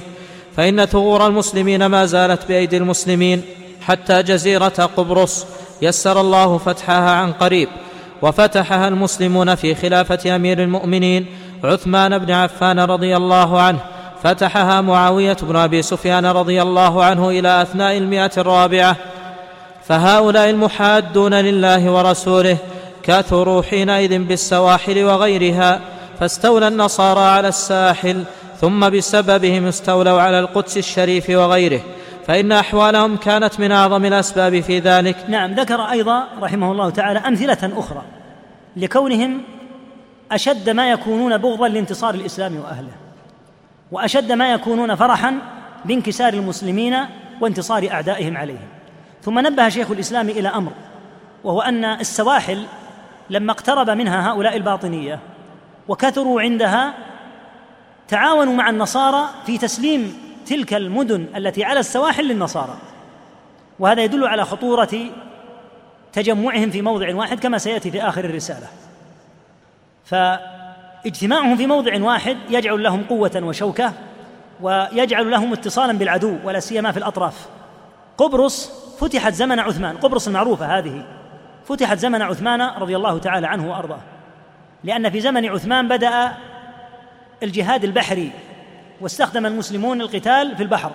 فوصلوا إلى مواضع كان يحول بينهم وبينها البحر فدخلوا في قتال بحري مع النصارى وفتحت قبرص في زمن عثمان رضي الله عنه وامتدت الفتوحات في زمنه رضي الله عنه إلى خراسان وأرمينيا ومواضع كثيرة فكانت رقعة الدولة الإسلامية كبيرة جدا. فكيف صارت الدولة الإسلامية تقضم بين فترة وأخرى؟ بسبب اولا عصيان المسلمين هذا اولا ثم بسبب وجود هؤلاء المفسدين الذين يتعاونون مع أعداء الإسلام ليمكنوهم من أهل الإسلام.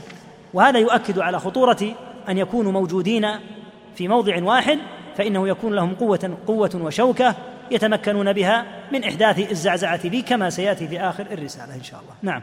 قال رحمه الله ثم لما أقام الله ملوك المسلمين المجاهدين في سبيل الله تعالى كنور الدين الشهيد وصلاح الدين وأتباعهما وفتحوا السواحل من النصارى وممن كان بها منهم وفتحوا أيضا أرض مصر فإنهم كانوا مستولين عليها نحو مئتي سنة. يقصد رحمه الله بالذين استولوا على مصر الدولة العبيدية التي تقدم أن تسميتها بالدولة الفاطمية خطأ وأن انتسابهم ليس إلى فاطمة رضي الله عنها وإنما انحدروا من المغرب والمعروف عنهم في التاريخ أنهم يعودون إلى اليهود.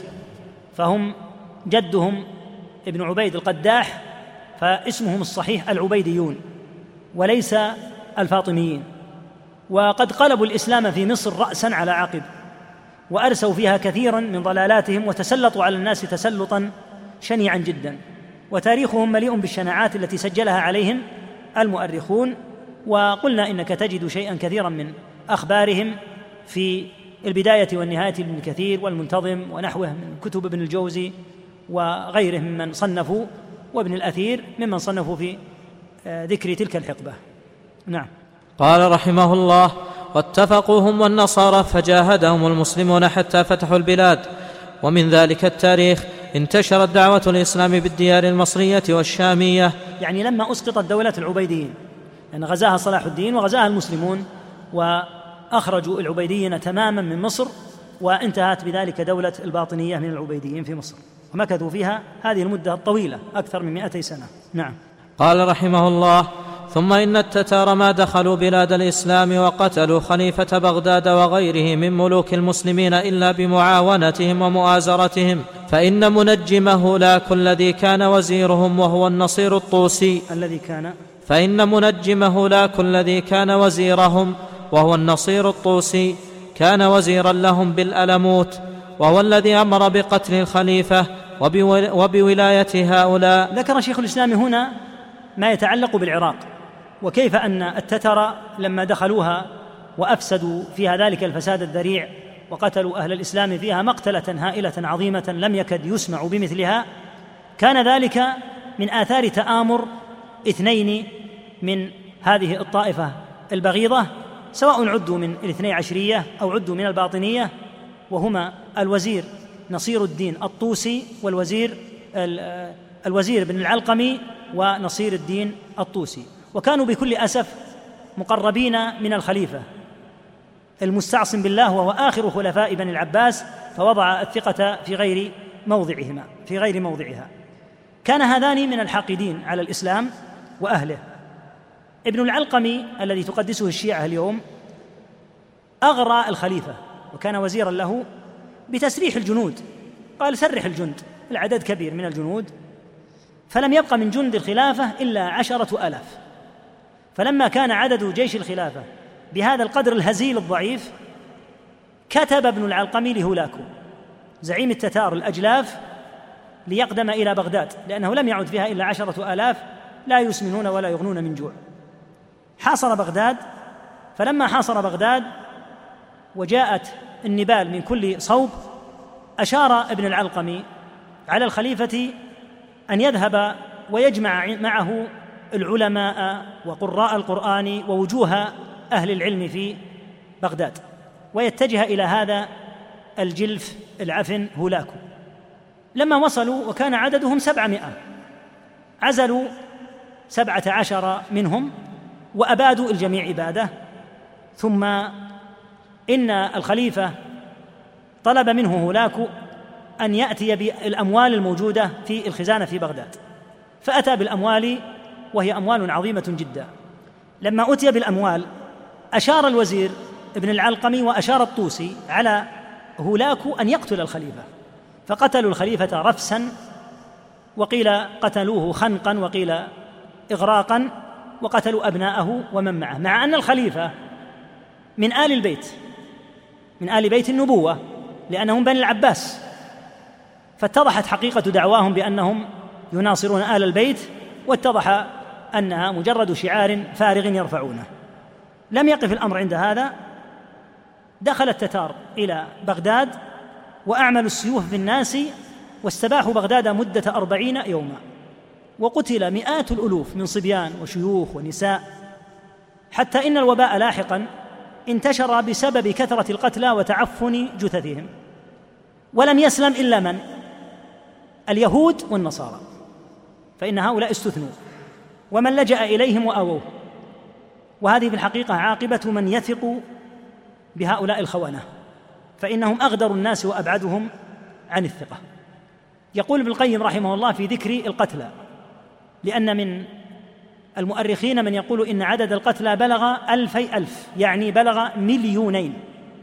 يقول ابن القيم رحمه الله وغدا فغدا على سيف التتار الألف في مثل لها مضروبة بوزان وكذا ثمان مئينها في ألفها مضروبة بالعد والحسبان يعني مليون في مليون وثمانمائة ألف.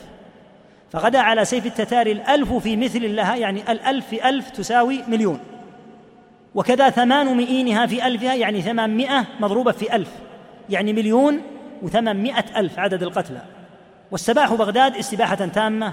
فضلا عن فعلهم الفظيع بالمحارم والزنا وغيره والقتل الذريع للناس. ولهذا يقول الذهبي وغيره وابن كثير إن الناس بعد أن أعلن بالعفو وأن تم إنهاء استباحة بغداد بعد أربعين يوما خرجوا من المواضع التي اختبأوا فيها حتى إن بعضهم اختفى في الآبار وفي المقابر.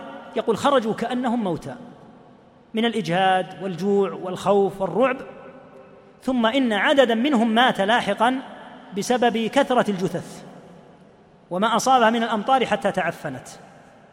حين يقتل أكثر من مليون إنسان ولا يدفنون لا شك أن الوباء ينزل. ولهذا يقول مات أعداد غفيرة من الذين خرجوا بسبب الوباء. فهذه من علامات كونهم يكونون كماء داخل الأمة الإسلامية. يعلمون العدو بمواضع الضعف ويشيرون على ولاة الأمر بالإشارة الزور حيث أشار ابن العلقمي على الخليفة بأن يسرح تسعين ألفا من الجيش. فإذا بقي عشرة آلاف ماذا يفعلون؟ لا شك أن هذا من دلائل ما عندهم من الخيانة ومن دلائل خطورة كما سيأتي إن شاء الله من دلائل خطورة الثقة بهم. وجعلهم في الموضع الذي هم فيه موضع الاستشارة وهم ليسوا لها بأهل. نعم. قال رحمه الله ولهم ألقاب معروفة عند المسلمين تارة يسمون الملاحدة وتارة يسمون القرامطة وتارة يسمون الباطنية وتارة يسمون الإسماعيلية وتارة يسمون النصيرية وتارة يسمون الخرمية. الخرمية. أحسن الله أتباع بابك الخرمية. نعم.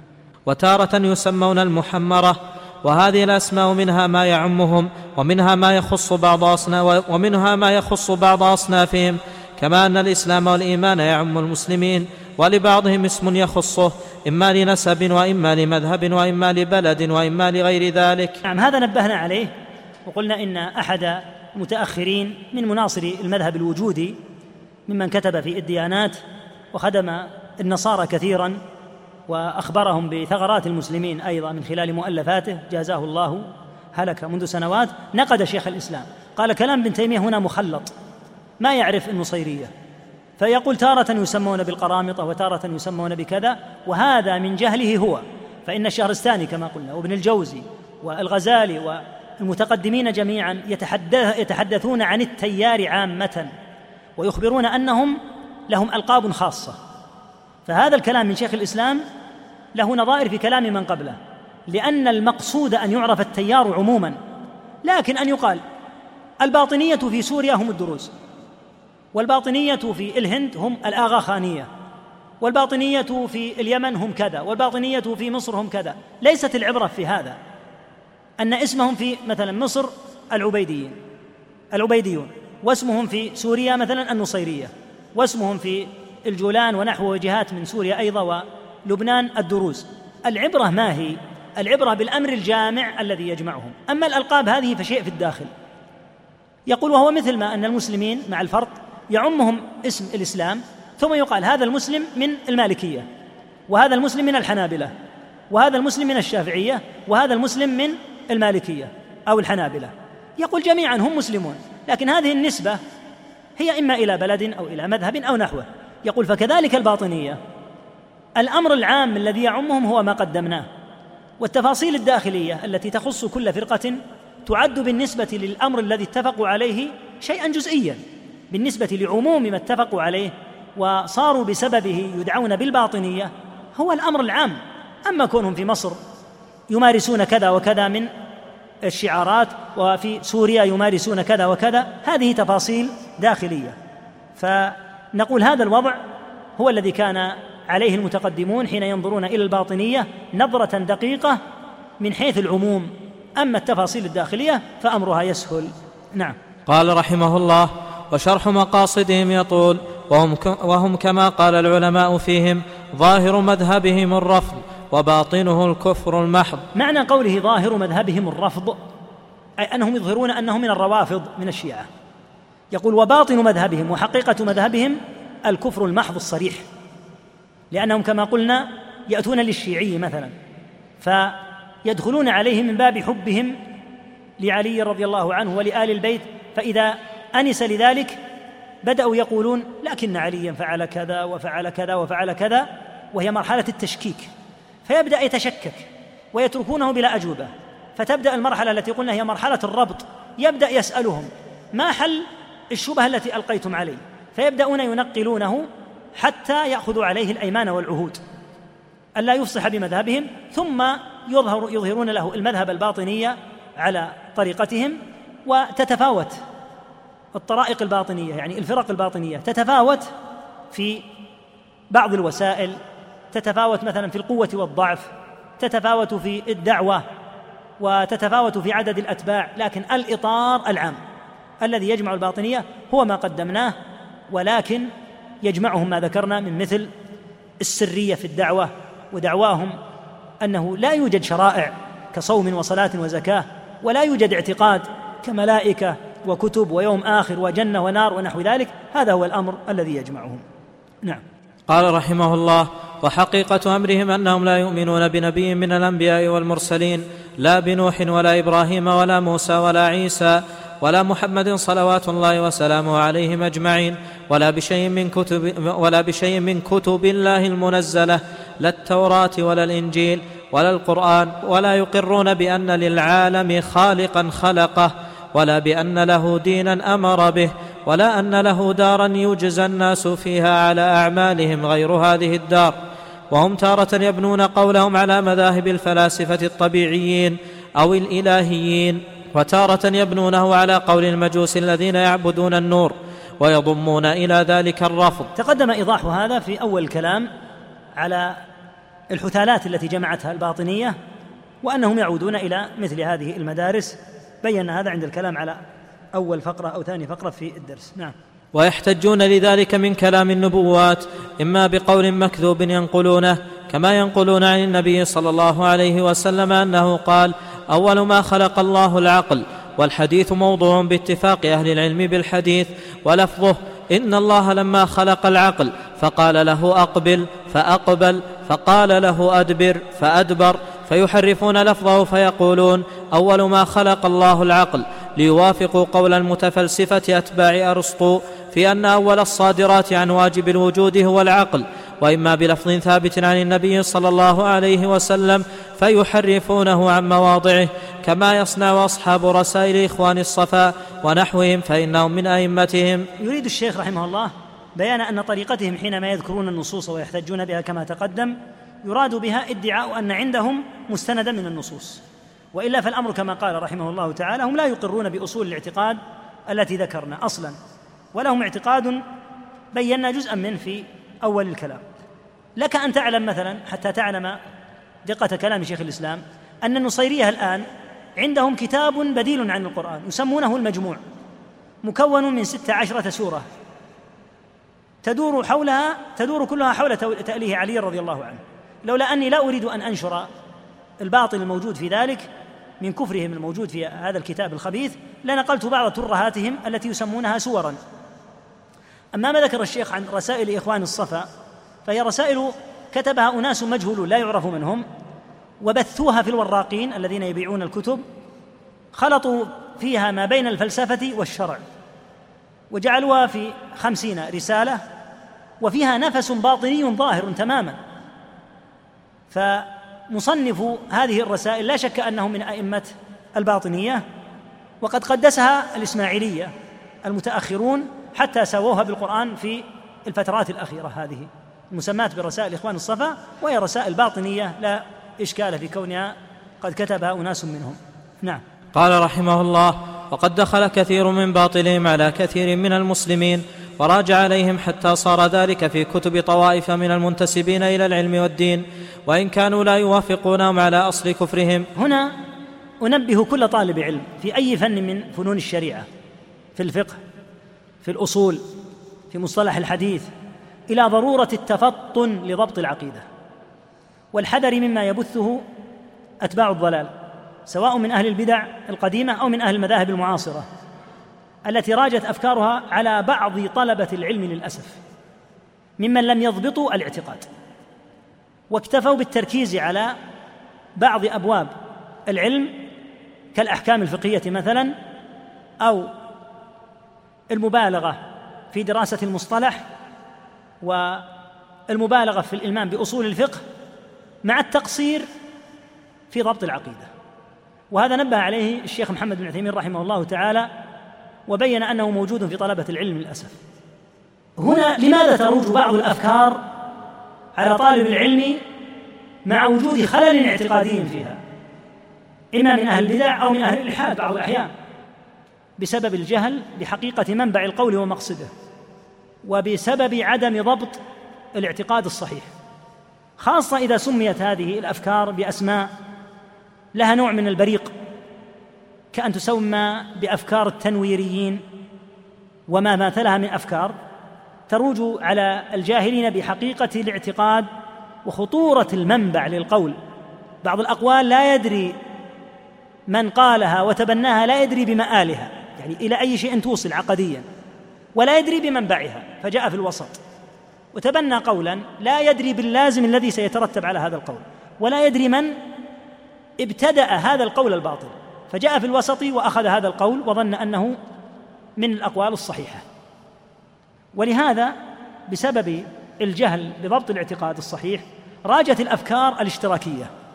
في فترة سبقت وألبست بلبوس الشرع وسمي الإسلام كما قلنا بالدين الاشتراكي. سقطت الاشتراكية ظهرت ظهرت الديمقراطية وألبست بلبوس الشرع وروج لها وروج لها بنفس الأسلوب وتصدى للدفاع عنها بعض من لم يضبط أمر الاعتقاد ولم يعرف حقيقة المذهب الذي تبنى أفكاره. قد يكون له عناية كما قلنا بالفقه أو ببعض أبواب العلم لكن للأسف الشديد الأصل الذي ينبغي أن يبني عليه الفقه والمصطلح والأصول غفل عنه وهو الاعتقاد.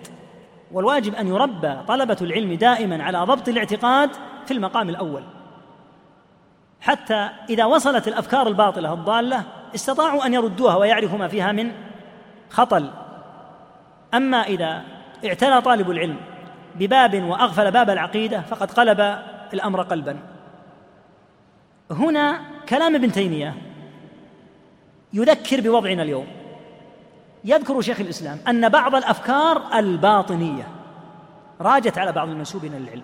كيف ذلك؟ لما قلناه من أنه لم يدري أن هذه المقولة مقولة باطنية. استحسنها.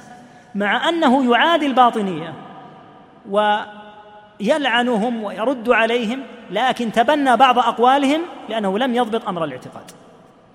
ولم يتفطن إلى أن هذا القول الذي نصره وأيده قول لهؤلاء الأعداء من الباطنية. فالحاصل أن القصور في ضبط الأساس العقدي. يدخل على طالب العلم بلايا لا يدري بمنبعها الذي نبعت منه ولا بمآلها الذي توصل إليه ويدافع عنها للأسف.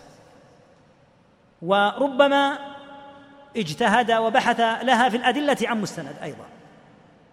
فهذا يعطي طالب العلم وجوب التنبه إلى أمر الاعتقاد وأن عليه أن يضبطه وأن يتفطن لأمر الأفكار والبدع والضلالات التي قد تدخل عليه وهو لا يشعر. فإن طائفة كما يقول شيخ الإسلام هنا من المنسوبين للعلم دخلت عليهم بعض مقولات الباطنية مع أنهم لا يوافقون الباطنية على أصل المقولة الكفرية لكن دخلت عليهم هذه الأقوال بسبب الخلل في أولويات العلم أولويات التعلم. نعم. قال رحمه الله فإن هؤلاء لهم في إظهار دعوتهم الملعونة التي يسمونها الدعوة الهادية درجات متعددة ويسمون النهاية البلاغ الأكبر والناموس الأعظم ومضمون البلاغ الأكبر جحد الخالق تعالى والاستهزاء به وبمن يقر به حتى قد يكتب أحدهم اسم الله في أسفل رجله وفيها أيضا جحد شرائعه ودينه وما جاء به الأنبياء ودعوى أنهم كانوا من جنسهم طالبين للرئاسة فمنهم من أحسن في طلبها ومنهم من أساء في طلبها حتى قتل. ويجعلون محمدا وموسى من القسم الأول ويجعلون المسيح من القسم الثاني وفيه من الاستهزاء بالصلاة والزكاة والصوم والحج ومن تحليل نكاح ذوات المحارم وسائر الفواحش ما يطول وصفه. ولهم إشارات ومخاطبات يعرف بها بعضهم بعضا وهم إذا كانوا في بلاد المسلمين التي يكثر فيها أهل الإيمان فقد يخفون على من لا يعرفهم وأما إذا كثروا فإنه يعرفهم عامة الناس فضلا عن خاصتهم. تقدم شيء من هذا وأنهم ينقلون المدعو بالتدريج إلى أن يفصحوا له بالإلحاد وجحد الشرائع. والحط من جانب الأنبياء صلوات الله وسلامه عليهم كما سمعت وهدم الشريعة. في أحكامها الظاهرة المعروفة. وهذا الكتاب الخبيث المسمى بالبلاغ الأكبر يتم من خلاله تدريج الدعوة مع المدعو ليصل في النهاية إلى الإلحاد العام نسأل الله العافية والسلامة. وذلك أنهم يرون أن الاعتقاد الذي عليه المسلمون من الإقرار بالله ربا وبمحمد صلى الله عليه وسلم نبيا وبالإسلام دينا يرون أن هذا كله من الباطل. وإنما يصح ما قرروه من الكفريات التي أخذوا بها كما تقدم نقل ذلك عن عدة مصادر لهم. على رأسها الفلسفة اليونانية في الجانب الإلحادي منها وكذا في الديانات الوثنية الشرقية. فلذا ينكرون ما عند أهل الإسلام من الاعتقاد تماما.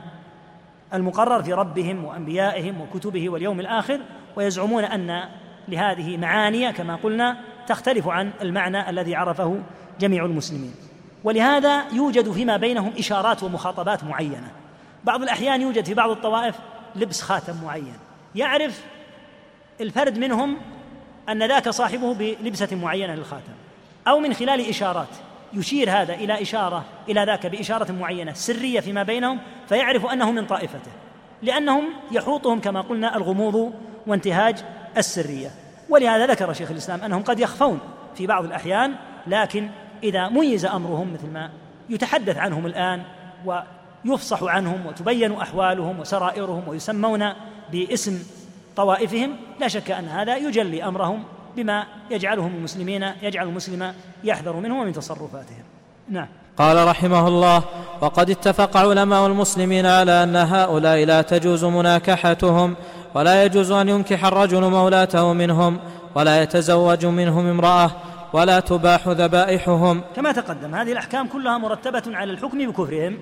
المرتد لا يجوز تزويجه لكفره وكذا لا يجوز الزواج بالمرأة المرتدة ومثل ذلك أكل الذبائح فالمرتد لا تؤكل ذبيحته وهكذا بقية أحكام المرتد لأنه إذا حكم لأنه إذا حكم بأن الباطنية من الكفار فجميع أحكام المرتد تشملهم. نعم. قال رحمه الله وأما الجبن المعمول بأنفحتهم ففيه قولان مشهوران للعلماء كسائر أنفحة الميتة وكأنفحة ذبيحة المجوس وذبيحة الفرنج الذين يقال عنهم أنهم لا يذكون الذبائح. فمذهب أبي حنيفة وأحمد في إحدى الروايتين أنه يحل هذا الجبن لأن أنفحة الميتة طاهرة على هذا القول لأن الأنفحة لا تموت بموت البهيمة وملاقاة الوعاء النجس في الباطن لا ينجس. ومذهب مالك والشافعي وأحمد في الرواية الأخرى أن هذا الجبن نجس لأن الأنفحة عند هؤلاء نجسة.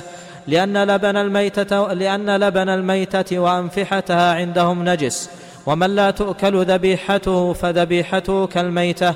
وكل من أصحاب القولين يحتج بآثار ينقلها عن الصحابة رضي الله عنهم. فأصحاب القول الأول نقلوا أنهم أكلوا جبن المجوس وأصحاب القول الثاني نقلوا أنهم أكلوا ما كانوا يظنون أنه من جبن النصارى.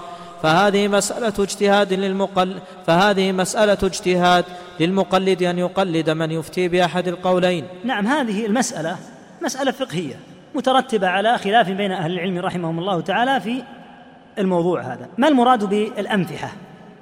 الأنفحة ما يستخرج من معدة الرضيع من العجول أو الجدي من أولاد المعز. فيها خميرة هذه الأنفحة فيها خميرة تجبن اللبن أي يصير اللبن بها كالجبن. المسألة هل يجوز أخذ الأنفحة من الميتة التي ذبحوها؟ الميتة التي ذبحوها لا يحل أكلها لأنها في حكم الذبيحة التي ذبحوها لا يجوز أكلها لأنها في حكم الميتة. انتهينا من هذه. لكن تبقى مسألة الأنفحة هذه. قال بعضهم إن الصحابة رضي الله عنهم أكلوا من الجبن الذي كان يصلحه المجوس والمجوس ذبيحتهم لا تحل. قالوا لهذا السبب والتعليل الفقهي وهو أن النجاسة إذا كانت على أن هذا لا يعتد به في أمر النجاسة. فكونها تلاقي الوعاء النجس في الباطن هذا لا يقتضي أن تنجس. فلهذا يجوز عند بعضهم أن يؤخذ من هذه الأنفحة. وإن كان الذابح لها غير مسلم كالمجوس فيحل استخدامها في الجبن. أما الآخرون فقالوا لا لا يجوز. وهذا كله يدخل في حكم عدم الأكل من ذبيحتهم وهو أمر متفق عليه قالوا فيتبعها أمر الأمفحة فأصحاب القول الأول وأصحاب القول الثاني احتجوا بآثار. ولهذا قال إن هذه المسألة مسألة اجتهاد. من أهل العلم من يراها ومن أهل العلم من لا يراها. والمقام الآن ليس مقام ترجيح بين القول بين القولين بل هو مقام تبيين لهذه الطائفة. نعم.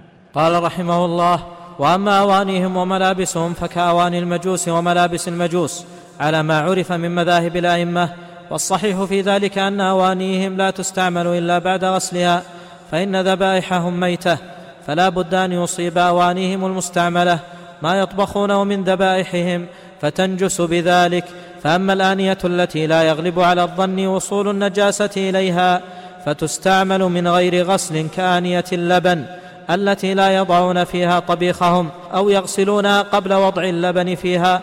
وقد توضأ عمر بن الخطاب رضي الله عنه من جرة, النصر من جرة نصرانية. هذه المسألة أيضا من مسائل الفقه. فالأواني كالصحون والقدور التي يستعملها الباطنية كالنصيرية. هل يلزم المسلم إذا أخذها بعدهم أن يغسلها؟ من أهل العلم من ألزم بذلك في حق, في حق كل من لا تحل ذبيحته من الباطنية ومن المرتدين وغيرهم. لأن حكم ذبيحته حكم الميتة والميتة نجسة. لذا قالوا تغسل الأواني التي استعملوها أو استعملها من حكم بأن ذبيحته في حكم الميتة. أما الأواني التي لا تصل إليها النجاسة عادة كأواني اللبن التي لا يستعمل فيها المطبوخ عندهم وإنما مجرد اللبن أو الأواني التي يغسلونها قبل وضع اللبن فيها فلا يلزم غسلها عند طائفة من أهل العلم واستدلوا بأن عمر رضي الله عنه توضأ من جرة نصرانية. لما توضأ من جرة نصرانية؟ وضوءا لأن العادة أن النجاسة من قبل النصارى وغيرهم لا تكون في الموضع الذي يكون فيه الماء فلا ينجسون المحل الذي فيه الماء لأنه يراد أن يكون ماء نظيفا. وإذا اتسخ فإنهم يغسلونه. قالوا فهذا دليل على أن الأواني على هذا الحد الذي ذكرناه وأنها يفرق فيها بين ما فيه طبيخ يعني مطبوخ وبين ما كان فيه مجرد اللبن ونحوه. نعم. قال رحمه الله فما شك في نجاس فما شك في نجاسته لم يحكم بنجاسته بالشك. هذه قاعدة. ما كان القول بنجاسته مجرد شك لا يحكم بأنه نجس. بل يحكم بنجاسة ما علم أنه نجس أو العادة أنه موضع الطبخ عندهم فيحكم بنجاسته. هذا مجمل ما قاله شيخ الإسلام وتفصيل هذه المسائل في كتب الفقه. نعم. قال رحمه الله ولا يجوز دفنهم في مقابر المسلمين ولا يصلى على من مات منهم. فإن الله سبحانه وتعالى نهى نبيه صلى الله عليه وسلم عن الصلاة على المنافقين كعبد الله بن أبي ونحوه وكانوا يتظاهرون بالصلاة والزكاة والصيام والجهاد مع المسلمين ولا يظهرون مقالة تخالف دين الإسلام لكن يسرون ذلك فقال الله تعالى ولا تصل على أحد منهم مات أبدا ولا تقم على قبره إنهم كفروا بالله ورسوله وماتوا وهم فاسقون. فكيف بهؤلاء الذين هم مع الزندقة والنفاق يظهرون الكفر والإلحاد؟ كما قلنا عدم دفنهم في مقابر المسلمين حكم مرتب أيضا على القول بكفرهم فإن مقابر المسلمين خاصة بهم وإذا مات الكافر من اليهود والنصارى أو المرتدين لم يحل أن يدفن مع المسلمين. بل يدفن بل يدفن مع أمثاله في دينه. استدل رحمه الله تعالى على ما قرره هنا بنهي الله نبيه صلى الله عليه وسلم عن الصلاة على المنافقين مع كون المنافقين يسر يسرون نفاقهم ويظهرون إقام الصلاة وإيتاء الزكاة والصيام ونحوه. فكيف بهؤلاء الذين تبين أنهم يظهرون الكفر؟ من باب أولى ألا يجوز دفنهم مع المسلمين. نعم. قال رحمه الله وأما استخدام مثل هؤلاء في ثغور وأما استخدام مثل هؤلاء في ثغور المسلمين أو حصونهم أو جندهم فإنه من الكبائر وهو بمنزلة من يستخدم الذئاب لرعي الغنم فإنهم من غش الناس للمسلمين ولولاة أمورهم وهم أحرص الناس على فساد المملكة والدولة وهم شر من المخامر الذي يكون في العسكر فإن المخامر قد يكون له غرض إما مع أمير العسكر وإما مع العدو وهؤلاء مع الملة ونبيها ودينها وملوكها وعلمائها وعامتها وخاصتها وهم أحرص الناس على تسليم الحصون إلى عدو المسلمين وعلى إفساد الجند على ولي الأمر وإخراجهم عن طاعته. جعل رحمه الله تعالى استعمال الباطنية وأضرابهم من الخونة في المواضع الخطرة من عظائم الذنوب ومن كبائرها. لأنهم أحرص الناس على نشر الإضرار بالأمة. فإذا مكنوا من موضع يضر يضرون به الأمة كان هذا من أعظم الغش للمسلمين. ويجعل ذلك الباب لهم مفتوحا ليضربوا الناس في مقتل. فإنهم يتحينون الفرص وهم بعيدون عن مثل هذه المواضع. فكيف إذا جعلت هذه المواضع تحت أيديهم؟ فعرفوا مواضع الأسرار التي إذا أفشيت للعدو كاد الأمة عن بصيرة وعلم بما فيها من نقاط الضعف فيستغلها أو نقاط القوة فيحذرها ويسعى في إضعافها. فكما أن من انتظر من الذئب أن ترعى الأغنام أن يرعى أن يرعى الأغنام فإنه سفيه فكذا من جعل هؤلاء محل الثقة. وأطلعهم على ما يتمكنون به من الإضرار على الناس.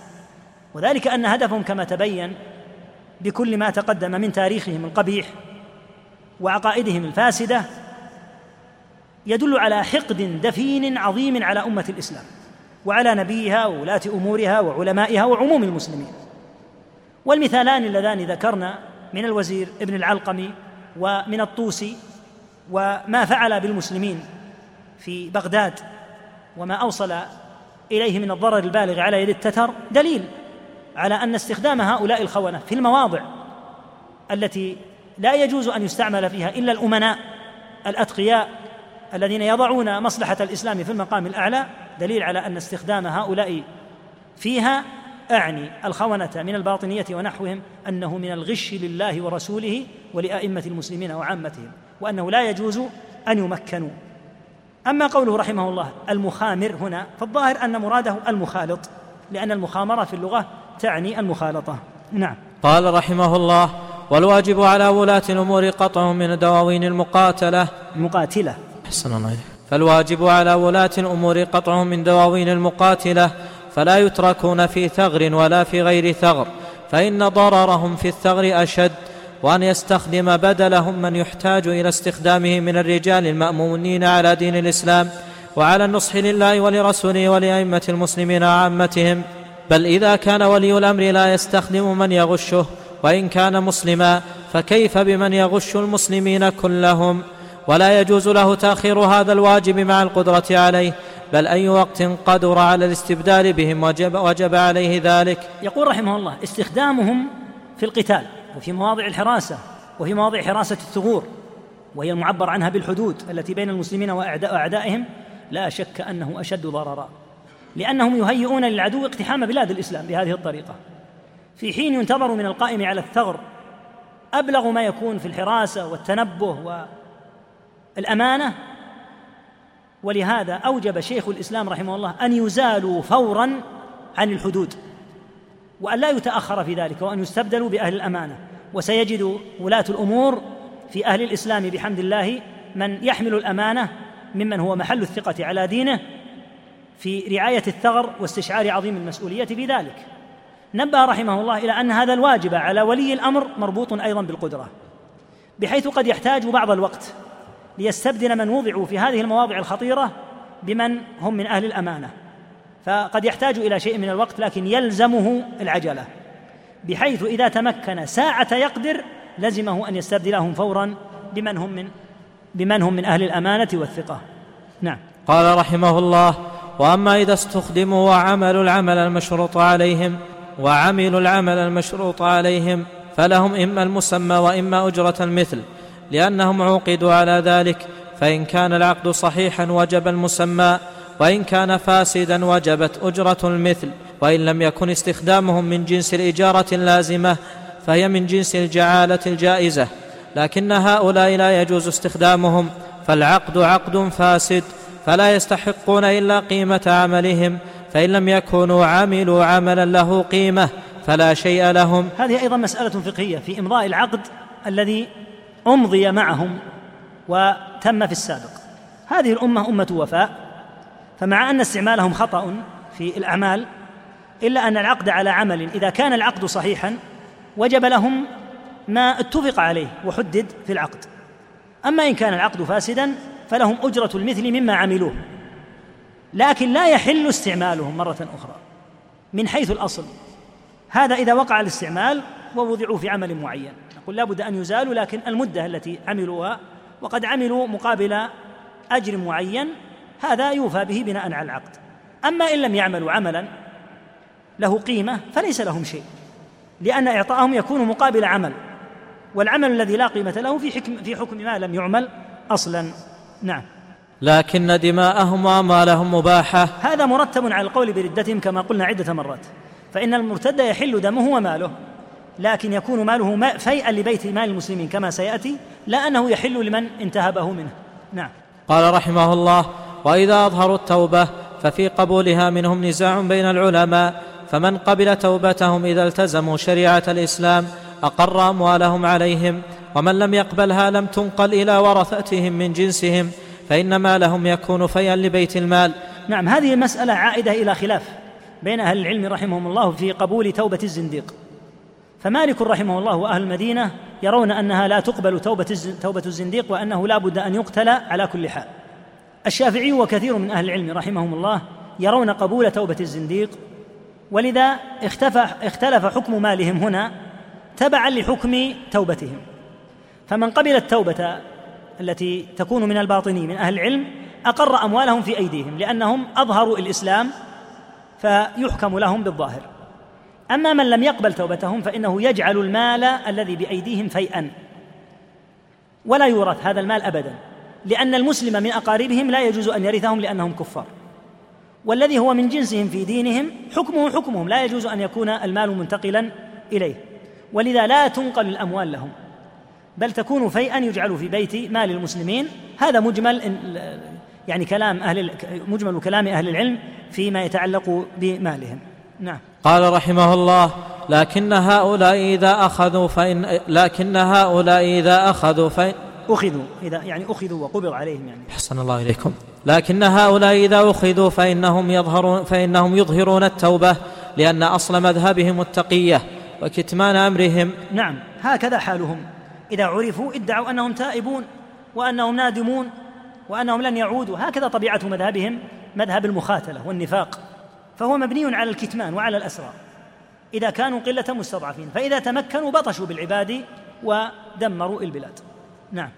قال رحمه الله وفيهم من يعرف وفيهم من قد لا يعرف فالطريق في ذلك أن يحتاط في أمرهم فلا يتركون مجتمعين ولا يمكنون من حمل السلاح ولا أن يكونوا من المقاتلة ويلزم ويلزمون شرائع الإسلام من الصلوات الخمس وقراءة القرآن ويترك بينهم من ويترك بينهم من يعلمهم دين الإسلام ويحال بينهم وبين معلمهم. اختار رحمه الله تعالى أن يحتاط في أمرهم بما يدفع شرهم. من أول ما يحتاط فيهم أن يفرقوا ولا يجعلوا في موضع واحد حتى لا يكون لاجتماعهم قوة ومرتكز بل يشتتون في البلاد. لأنهم بذلك ينقطع اتصالهم ببعضهم وينحسر شرهم. أيضا السلاح يتفطن له لا يكون معهم. هذا إذا تابوا حتى بعد التوبة قطعا. لأنهم خونة قد يفتكون بالناس في حين غفلة. ومع ذلك إذا قالوا إنا تبنا يجب أن يلتزموا إظهار شعائر الإسلام. فيلتزمون بناء المساجد وإظهار الصلاة. ومما يلتزمونه أيضا أن لا يتصلوا بمعلمهم وهو شيخهم الذي يعلمهم الطريقة الباطنية. شيخهم هذا لماذا لا يقتل؟ قال أيضا أنا تبت. فالذين قبلوا التوبة يقبلونها من الجميع. لكن يقال لا تتصل بهذا. وإن ادعى أنه مسلم حتى لا يعلمك. وفي الوقت نفسه يجعل فيهم من يعلمهم. لعل الله أن يهديهم أو يهدي أبناءهم وبناتهم. وإن انقلع القسم الأول منهم من كبارهم ومشاريخهم لكن قد يهتدي بعض شبابهم وصبيانهم فيبدل الله عز وجل حالهم لكن مع انطفاء شوكتهم على هذا الوضع. مشتتون في البلاد لا يمكنون من سلاح لا يعود لهم مدارس لا يعود لهم شيوخ و آه، يعني مجالس ودروس يلقونها. ألم تتوبوا؟ ما لكم ولهذا الشخص الذي تدعون أنه شيخ. شيخ بالأمس لما كان معكم على الطريقة الكفرية. الآن هو عامي مثلكم لا يعي شيئا فلا تتصلوا به. وتفرقون في البلاد ولا تحملون سلاحا. فإن أقروا بهذا فبها وإلا فحكمهم حكم المرتد. نعم. قال رحمه الله فإن أبا بكر الصديق رضي الله عنه وسائر الصحابة رضي الله عنهم لما ظهروا على أهل الردة وجاءوا إليه قال لهم الصديق اختاروا إما الحرب المجلية وإما السلم المخزية. قالوا يا خليفة رسول الله هذه الحرب المجلية قد عرفناها فما السلم المخزية؟ قال تدون قتلانا ولا ندي قتلاكم وتشهدون أن قتلانا في الجنة وقتلاكم في النار ونقسم ما أصبنا من أموالكم وترد وتردون ما أصبتم من أموالنا وتنزع منكم الحلقة والسلاح وتمنعون من ركوب الخيل وتتركون تتبعون أذناب الإبل حتى يري الله خليفة رسوله والمؤمنين أمرا بعد ردتكم. فوافقه الصحابة على ذلك إلا في تضمين قتل المسلمين فإن عمر بن الخطاب رضي الله عنه قال له هؤلاء قتلوا في سبيل الله فأجورهم على الله يعني هم شهداء فلا دية لهم فاتفقوا على قول عمر في ذلك. استدل على ما أوجب على الباطنية من الصغار هذا بفعل الصديق مع المرتدين حين أمكنه الله منهم خيرهم بين أمرين إبادتهم بالحرب المجلية التي تجعلهم يجلون ويهربون أو يحكم عليهم بهذه الأحكام في حال من السلم المخزية. وقصد بذلك قطع شرهم وهذه الأحكام فيها إخزاء لهم. ذكرت هنا اولا يدون القتلى. القتلى من المسلمين الذين قتلهم المرتدون يدفعون دياتهم. يقول أما نحن فلا ندي قتلاكم. تشهدون على أنفسكم أن قتلاكم في النار وأن قتلانا في الجنة. الأموال التي غنمناها منكم نأخذها. والأموال التي أصبتم منا تردونها. ينزع منكم الأسلحة. وتمنعون من ركوب الخيل.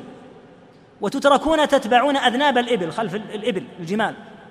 حتى يري الله خليفته خليفة رسوله والمؤمنين أمرا بعد ردتكم حتى نرى منكم توبة صادقة. فوافقه الصحابة في كل ذلك إلا في مسألة وهي تضمين قتلاء المسلمين. قال عمر رضي الله عنه هؤلاء الذين قتلوا في سبيل الله قتلوا فأجرهم على الله تعالى. فلا حاجة لأخذ الدية على الشهداء لأنهم قتلوا في درب طيب وهم عند ربهم يرزقون فلا حاجة لأن يقال هاتوا ديات القتلى. لكن الباقي يقول تلتزمونه. فالتزموه والتزموا الصغار والذلة قال فكذلك يفعل بالباطنية.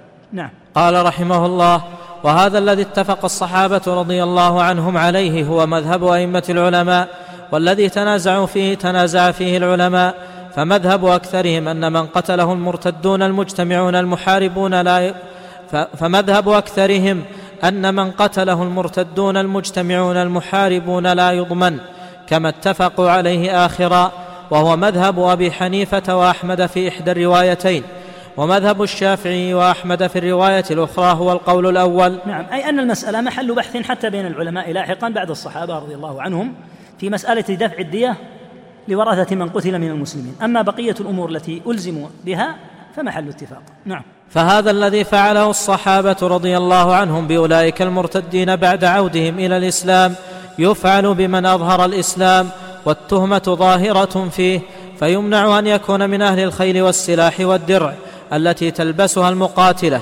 ولا يترك في الجند من يكون يهوديا ولا نصرانيا ويلزمون شرائع الإسلام حتى يظهر ما يفعلونه من خير أو شر. ومن كان من أئمة ضلالهم وأظهر التوبة أخرج عنهم وسير إلى بلاد المسلمين التي ليس لهم فيها ظهور. فإما أن يهديه الله تعالى وإما أن يموت على نفاقه من غير مضرة للمسلمين. كما تقدم كل هذا لينحسر شره ولا يتمكن من العوده إلى الإضرار بالمسلمين في الخفية تحت اسم التوبة. يعني حتى لا يغدروا بنا بدعوى أنهم قد تابوا. نقول التزموا مثل هذه الأمور ويبعدون تماما عن أن يضروا بالأمة فإذا التزموا هذا فإنه يختار القول الذي يرى جواز الإبقاء عليه. نعم. قال رحمه الله ولا ريب أن جهاد هؤلاء وإقامة الحدود عليهم من أعظم الطاعات وأكبر الواجبات ولا ريب أن جهاد هؤلاء وإقامة الحدود عليهم من أعظم الطاعات وأكبر الواجبات وهو أفضل من جهاد من لا يقاتل المسلمين من المشركين وأهل الكتاب فإن جهاد هؤلاء من جنس جهاد المرتدين. نعم لأن شر هذا الصنف من الكفار أي الذين لا يقاتلون. بعض الكفار ليس بيننا وبينهم معاهدة لكن لا يقاتلون فشرهم محدود. أما شر الباطنية فمؤكد لا شك فيه وتاريخهم الخبيث دال على قبيحة دخيلتهم فقتالهم أوجب من قتال الكفار الذين لم يقاتلوا. وسيدلل على هذا بأدلة. نعم. قال رحمه الله والصديق وسائر الصحابة رضي الله عنهم بدأوا بجهاد المرتدين قبل جهاد الكفار من أهل الكتاب فإن جهاد هؤلاء حفظ لما فتح من بلاد المسلمين وأن وأن يدخل فيه من أراد الخروج عنه وجهاد من لم يقاتلنا من المشركين وأهل الكتاب من زيادة إظهار الدين وحفظ رأس المال مقدم على الربح. دل على الحكم السابق بالنقل والعقل. أما النقل فلأن الصدق الصديق رضي الله عنه بدأ بقتال المرتدين قبل عموم الجهاد لأهل الكتاب إلا ما كان من إنفاذ جيش أسامة رضي الله عنه لأنه مما أوصى به النبي صلى الله عليه وسلم. أما المرتدون داخل الجزيرة فبدأ بهم حتى حصدهم حصدا أو أظهروا التوبة. وذلك يدل على أنه لا بد أن تطهر البلاد من المرتدين ابتداء. ثم بعد ذلك شرع رضي الله عنه في بقية الفتوحات. فالعمل الكبير الذي قام به أبو بكر رضي الله عنه أن طهر جزيرة العرب من المرتدين أولا. فهذا الدليل على وجوب البدء بقتال المرتدين قبل البدء بقتال الكفار غير المحاربين. أما الدليل العقلي فالعاقل يحرص على حفظ المكتسب الذي في يده أكثر من حفظ المتوقع المأمول. فحفظ بلاد الإسلام رأس مال لا يجوز التفريط فيه. ولذا يجب البدء بقتال المفسدين داخل بلاد المسلمين أولا. أما توسيع رقعة الإسلام بقتال من لم يقاتل من المشركين فمن زيادة إظهار الدين لكن لا يصار إليه مع وجود من يدمر بلاد الإسلام في الداخل لأنه لو مضت جيوش المسلمين. إلى الأمام طعن طعنهم هؤلاء في الخلف فلا بد أن تطهر بلاد المسلمين منهم ابتداء. وقتال المرتد كما يقول الشافعي رحمه الله أوجب من قتال جميع الكفار. يقول قتال المرتد أوجب من جميع الكفار. لما؟ قال لأن الكفار يجوز أن يبقوا بالعهد. فالمحارب الذي يحارب المسلمين لو أنه دخل في معاهدة معهم توضع فيها الحرب مثلا عشر سنين يقول لجاز ذلك. يقول أما المرتد فلا يجوز بتاتا أن يمكن إلا بالتوبة أو القتل. فلو قال لن أتوب أعطيكم مالا أعطيكم كذا يقول لا يجوز. يقول فبناء على ذلك البدء بقتاله أوجب من قتال أي أحد من الكفار. نعم.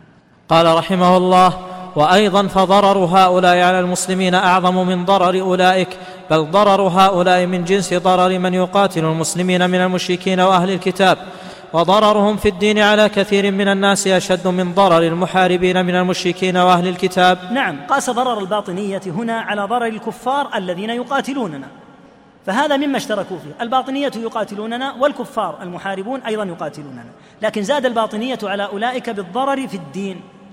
بإفساد اعتقاد أهله بالتلبيس الذي تقدم ذكره وذلك ما لا يتمكن الكفار المحاربون منه لأن كفرهم ظاهر للجميع. نعم. قال رحمه الله ويجب على كل مسلم أن يقوم في ذلك بحسب ما يقدر عليه من الواجب فلا يحل لأحد أن يكتم ما يعرفه من أخبارهم بل يفشيها ويظهرها ليعرف المسلمون حقيقة حالهم ولا يحل لأحد أن يعاونهم على بقائهم في الجند والمستخدمين ولا يحل لأحد السكوت على القيام عليهم بما أمر الله به ورسوله صلى الله عليه وسلم. نعم وذلك لأن هذا من إنكار المنكر. فالسكوت عليهم لأنهم أصهار أو أقارب أو أصدقاء خيانة لله ورسوله. والواجب تجلية حالهم وفضحهم وأن لا يسكت عنهم ليحذرهم المسلمون ويعملوا معهم ما تقدم من الأحكام السابقة. أما أن يعرف أنه من الباطنية وأنهم يكيدون المسلمين وأنهم يعدون العدة وهو من المسلمين لكن يقول أنا لا أريد أن أخبر بحالهم فهذا من خيانة الله ورسوله والمؤمنين. لا يجوز أن يسكت عليهم بل عليه أن يجلي أمرهم ولو كانوا أقرب الأقربين. نعم. قال رحمه الله ولا يحل لأحد أن ينهى عن القيام بما أمر الله به ورسوله فإن هذا من أعظم أبواب الأمر بالمعروف والنهي عن المنكر والجهاد في سبيل الله تعالى. وقد قال الله تعالى لنبيه صلى الله عليه وسلم يا أيها النبي جاهد الكفار والمنافقين واغلظ عليهم وهؤلاء لا يخرجون عن الكفار والمنافقين. العجب في النهي عن القيام بما أوجب الله وهذا يقع ممن لم يفقهوا. من الناس من يأمر بالمنكر وينهى عن المعروف كما قال تعالى في المنافقين يأمرون بالمنكر وينهون عن المعروف. فالنهي عن القيام بما أوجب الله في حق الباطنية هو نهي عن المعروف وأمر بالمنكر. فلا يحل لأحد تحت أي ذريعة أن يحول بين إقامة حكم الله تعالى فيهم وهم بين حكمين عن الباطنية إما أنهم من ذوي الكفر الجلي أو النفاق الأكبر. هذا هو حالهم ووضعهم. وقد دلت الآية السابقة على وجوب قتال الصنفين.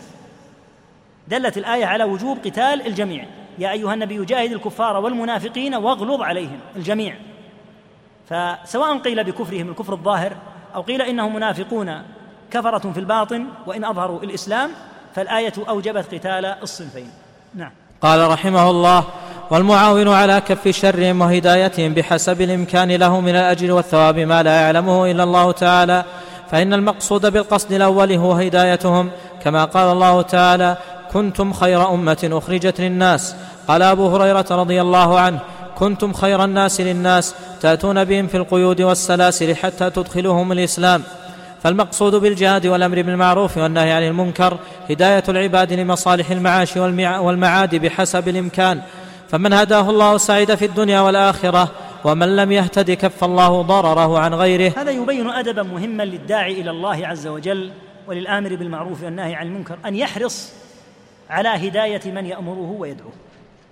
فقد يهدي الله عز وجل منهم من يهدي ويؤوب عن غيه. كما في قول أبي هريرة رضي الله عنه بيانا للآية خير الناس للناس تأتون بهم في قيود في القيود والسلاسل حتى تدخلهم الإسلام. ما معنى ذلك؟ يؤتى بالكفار أسرى بعد معركة انتصر المسلمون عليهم فيها مقيدين بالسلاسل. ثم يهدي الله تعالى هؤلاء الكفار فتكون نعمة أسرهم كبيرة جدا عليهم لأن الله تعالى جعل في أسرهم فكاكا لهم فدخلوا في الإسلام. فلا ينبغي أن يؤيس الناس ويقال الباطني لا يمكن أن يتوب. لا لا نستطيع أن نقول هذا. فمنهم ولله الحمد من قد تاب. ولا سيما إذا أظهر له مآل وحقيقة ما سيكونون عليه وما اضروا به أمة الإسلام وأنهم يتعاونون مع أعدائها. وبخاصة من كان في أول المد الأول منهم. وحتى من أعطوا العهود والمواثيق لا نيأس منهم. فدعوتهم إلى الله عز وجل متعينة. فلا ينبغي اليأس منهم. ينبغي أن يبين لهم الأمر فإن هداهم الله أو هدى بعضهم فهذا من الخير وإن لم يهدهم فلا أقل من أن تكون الحجة قد قامت عليهم ويلزموا بالصغار وأحكام الله تعالى. نعم. قال رحمه الله ومعلوم أن الجهاد والأمر بالمعروف والنهي عن المنكر هو أفضل الأعمال كما قال صلى الله عليه وسلم رأس الأمر الإسلام وعموده الصلاة. وذروة سنامه الجهاد في سبيل الله تعالى. وفي الصحيح عنه صلى الله عليه وسلم أنه قال إن في الجنة لمئة درجة ما بين الدرجة إلى الدرجة كما بين السماء إلى الأرض. أعدها الله عز وجل للمجاهدين في سبيله. وقال صلى الله عليه وسلم رباط يوم وليلة في سبيل الله خير من صيام شهر وقيامه. ومن مات مرابطا مات مجاهدا وجرى عليه عمله وأجرى عليه رزقه وأجري عليه رزقه من الجنة وأمن الفتنة والجهاد أفضل من الحج والعمرة. كما قال تعالى أجعلتم سقاية الحاج وعمارة المسجد الحرام كمن آمن بالله واليوم الآخر وجاهد في سبيل الله لا يستوون عند الله والله لا يهدي القوم الظالمين. الذين آمنوا وهاجروا وجاهدوا في سبيل الله بأموالهم وأنفسهم أعظم درجة عند الله وأولئك هم الفائزون. يبشرهم ربهم برحمة منه ورضوان وجنات لهم فيها نعيم مقيم خالدين فيها أبدا. إن الله عنده أجر عظيم. والحمد لله رب العالمين. وصلاته وسلامه على خير خلقه سيدنا محمد وعلى آله وصحبه أجمعين. ختم رحمه الله تعالى بذكر ما يتعلق بفضل الجهاد من مثل قوله صلى الله عليه وسلم رأس الأمر الإسلام وعموده الصلاة وذروة سنامه الجهاد في سبيل الله. فإن رأس الأمر وأعظم الأمور على الإطلاق هو الإسلام مقدم عند العبد على كل شيء. وعمود هذا الإسلام هو الصلاة وذروة السنام وأعلى ما في الإسلام هو الجهاد في سبيل الله. وهكذا ما ذكر رحمه الله تعالى من تفضيل الجهاد على الحج وعلى غيره كما قال تعالى أجعلتم سقاية الحاج وعمارة المسجد الحرام كمن آمن بالله واليوم الآخر وجاهد في سبيل الله لا يستوون عند الله. ليبين أن هؤلاء الباطنية يجب أن يجاهدوا وجهادهم يكون من عدة جهات. منها الجهاد الذي يجب أن يشن عليهم من قبل الحكام إذا كان عندهم مكنة وقدرة فتباد خضراؤهم إلا أن يؤوبوا ويعودوا عما هم عليه كما تقدم في الكلام السابق. وهكذا يجاهدون باللسان وبالبيان وبرد شبههم وأباطيلهم ولا يتركون يفشون ما هم فيه من الزور والكذب ويغوون ويغرون الجهلة.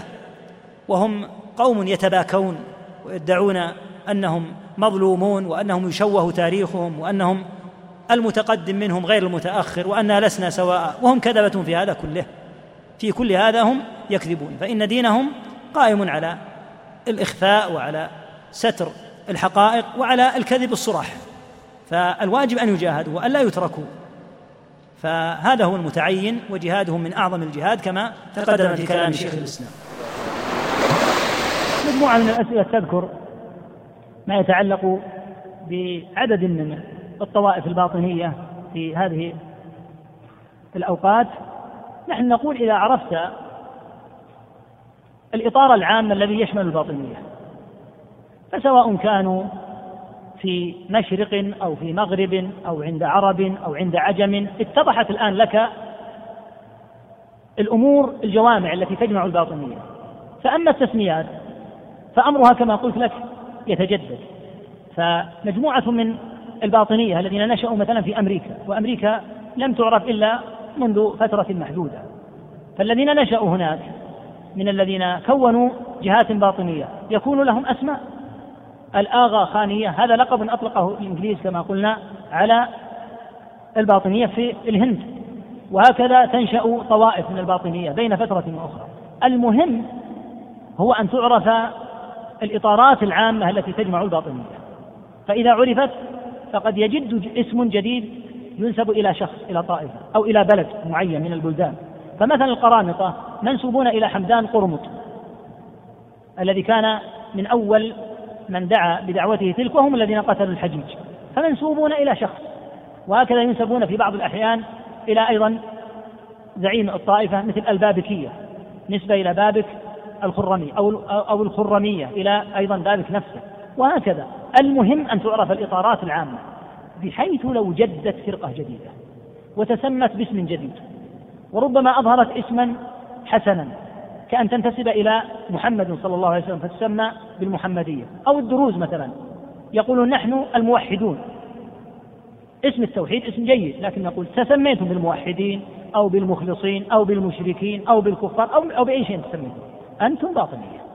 هذا هو المهم وهذا الغرض حقيقة من نشر الرسالة في هذا الوقت.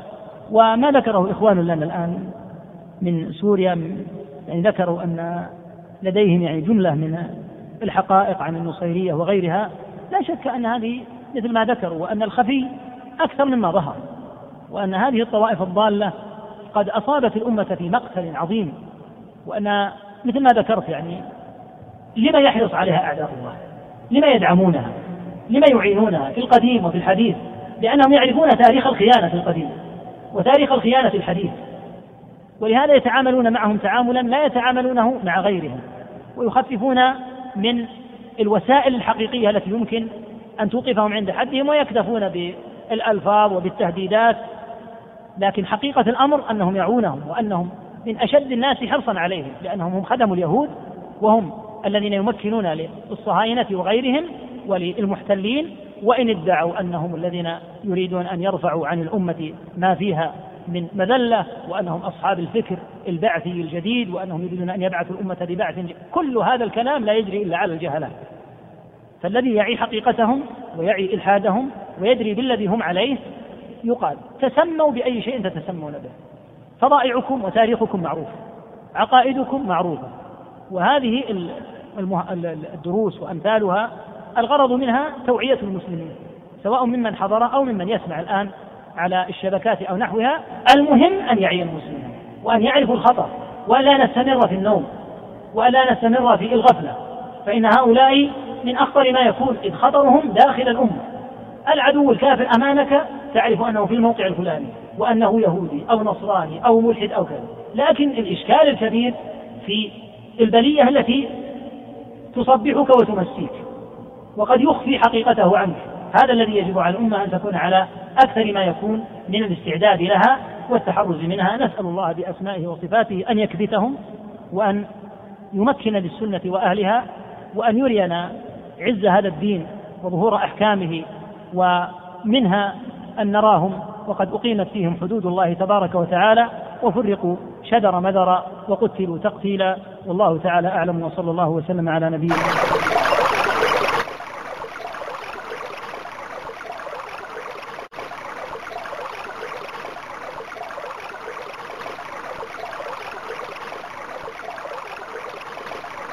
عبر الواتساب أرسل كلمة تواصل على الجوال 054 921 2294 والسلام عليكم ورحمة الله وبركاته.